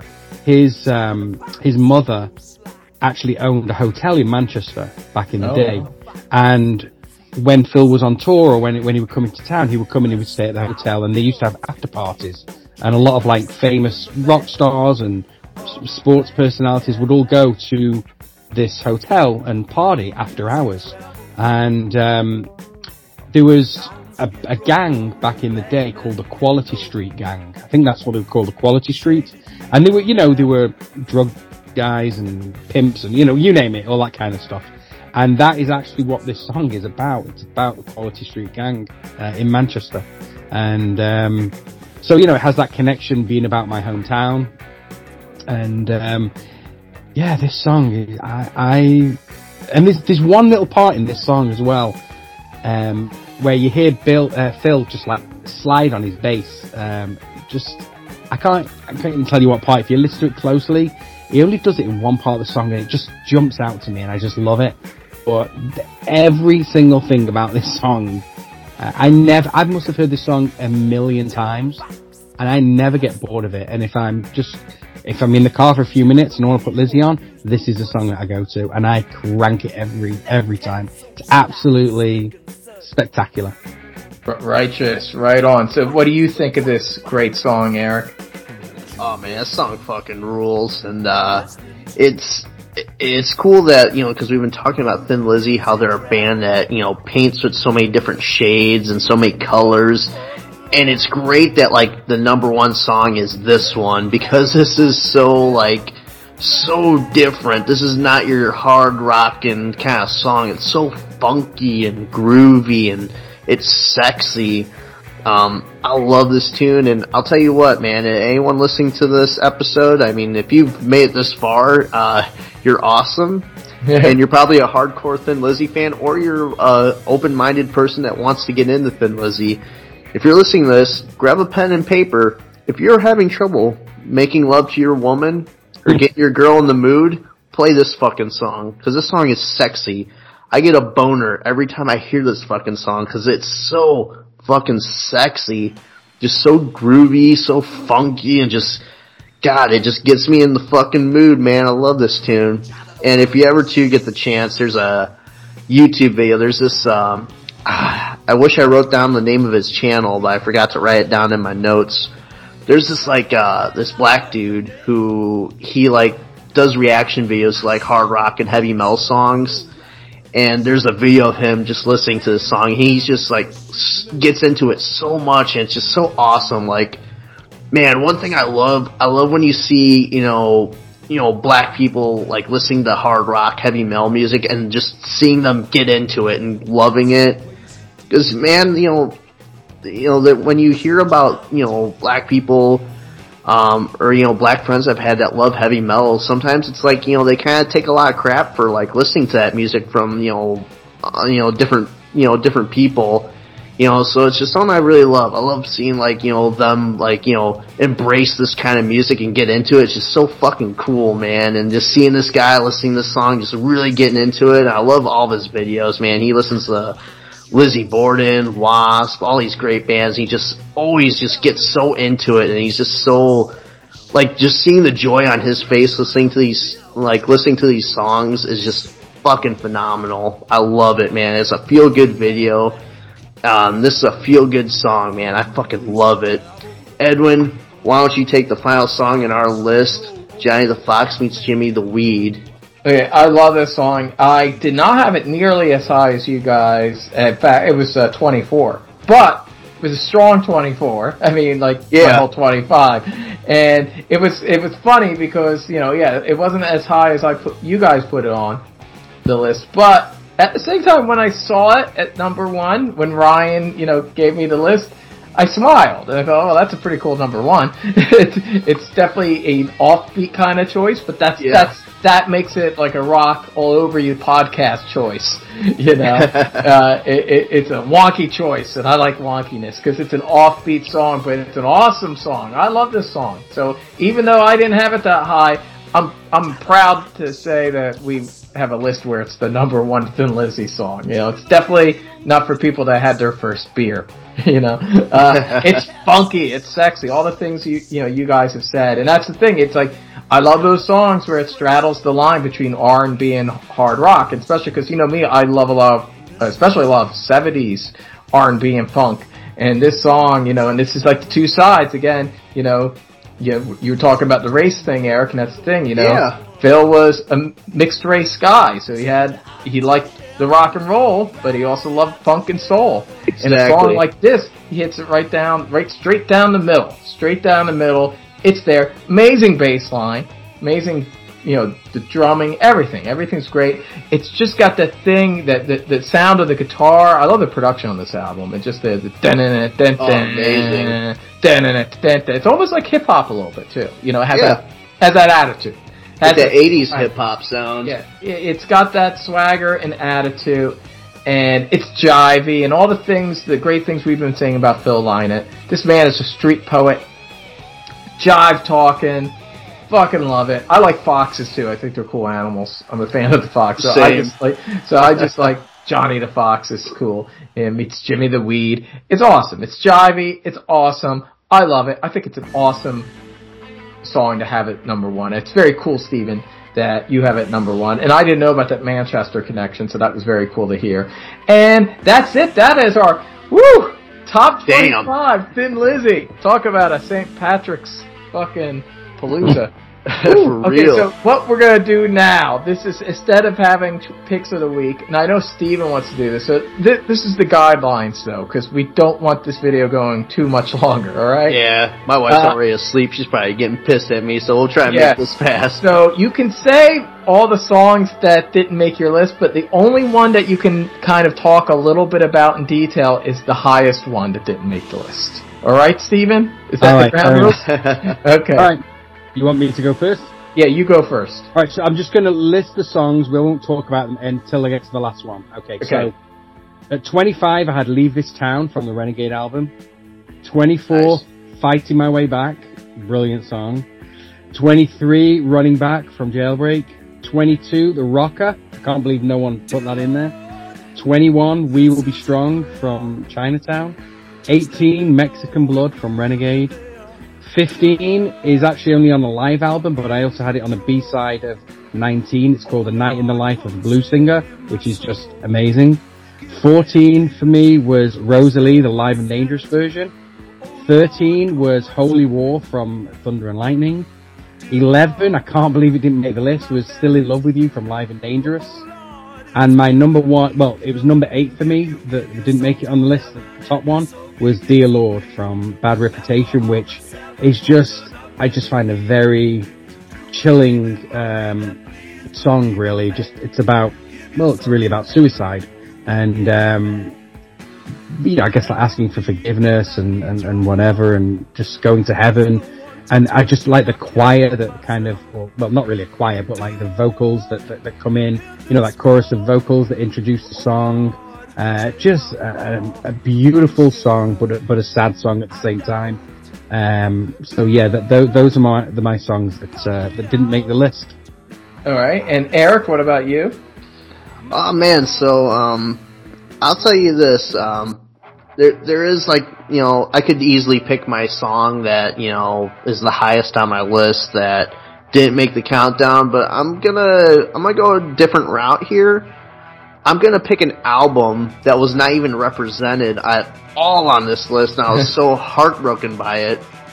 Now I talked about how I didn't really like the album Renegade, um, and it, it's not that I hate the album. I I just you know it's lacking something for me, and maybe it's like you guys said. You know, you guys are a little bit older than I am and have had you know more time to absorb that album. Maybe I just don't get it yet. Maybe I gotta give it a couple more listens, but Um, as far as Snowy, uh, you know, Snowy, you know, goes on guitar, Snowy White. Um, well, I don't really care much for Renegade. I fucking love Chinatown. There's some great songs on there, so I'm just gonna go ahead and put the whole album Chinatown on there. Go listen to the fucking Chinatown. That album fucking rules. I love it. It's a great album. Amazing fucking album. And I'll tell you what, since that album was Ian represented, I'll tell you what, Steven, next time we, you know, probably the next time we bring you on here, next time we review Thin Lizzy, that'll probably be like our album review. We'll Uh, have to review that right album now. in the future. Next St. Patrick's Day next year, we'll bring you on and we'll do Chinatown. Exactly. So there you go. Chinatown will end up getting more represented. Exactly. and I do like that album a lot. I think Great it's album. really good. Um, I like it. It is my least favorite of the classic albums, but I, I do really like it a lot. I don't love it as much as you. It's like it's the, kind of the opposite. It's like I it's like flipped. Like I think Renegade has that extra nuance and character, and and and Chinatown's just um, you know it, it it sounds like another Thin Lizzy album. It doesn't really Mhm. break out and defi- distinguish itself quite as much as the other albums, in my opinion. But you know what? I'll listen to it several more times before we review it next year, and maybe my opinion will change. I will just say a little shout out to a couple of songs that didn't make it that I had on my list. The Sun Goes Down. I love that song. It's the odd man out on the Thunder and Lightning album. It's the mellow song, but I love that. Uh, it's Only Money, a funky tune from uh, Nightlife, which I really love. It's got that R&B flavor. And also Rocky, which I felt was strange that, Jo- like I said, that Johnny made the list and not Rocky. I really love that song. And the title track from Black Rose, a rock legend. Well, kind of a title track. It's also, I don't know if I'm going to pronounce the Gaelic right, but like, was it Rosen Dove? Dublin or something. No, right. Do you I know? think it's pronounced. I think it's pronounced Roshan Dub. Roshan Dove. So Roshan Dove, in parentheses, Black Rose, colon, a rock legend, isn't that a mouthful? And then if you actually look at the album itself, it's actually broken up into several different parts. To me, this is like, maybe after Emerald, like the ultimate St. Patrick's Day song. It's so Irish sounding. It's like they double down. They, they make it even more Irish jiggy. Goddamn, Ian Wadley really hates this song. it's even more Irish jiggy than Emerald. And it is based on, um, a traditional, uh, like folk Irish song. But they do their Thin Lizzy stuff. You get to hear Gary Moore along with Scott doing the Irish Shake stuff, and he does it good. He does a really good job. You think you would think this guy was playing in Thin Lizzy throughout all the '70s. Like you know, he does a really good job. And there's just something I like this song even more than Emerald because I don't know. There's just something kind of dark and magical about this song, and. I love it, and it's it's a great way to end this album. You know, I just think Black Rose is a really strong album that that it's very it takes you on a trip and it's very cinematic. And this song is epic, and like what I would always tease Steven about about later Iron Maiden songs, I feel like this is kind of what they're trying to do, but it's already been done to perfection. Like Thin Lizzy did with Emerald, and then this song, they did like the ultimate Celtic heavy metal epic songs. Like you just can't top it. You can't top their versions of those that kind of song. But anyway, so happy St. Patrick's Day, and uh, Well, hang on, hang on. Ed- uh, wait, Edwin, you asked me to remind you. You had a question for me about Bon Jovi. Okay, yes. Well, this is Oh, another yeah. ep- between Th- Thin Lizzy episodes. Sometime maybe in the summertime, would you like to come on and review a Bon Jovi album? Oh, yeah. I thought you were gonna. It was about Thin Lizzy. Uh, yeah, of course. I love one. yeah. Now, now, now, keep in mind. Me Yeah, I know. and You're Eric gonna- are going to be making fun of this album. That's fine. Uh, you, you, you- uh, listen, music is it's personal. I mean, I have. I mean, whatever. Uh, not everybody. Listen, I can't believe people don't like Lizzy, but there you go. They they do. So you know, I have no problem with someone not liking something I like.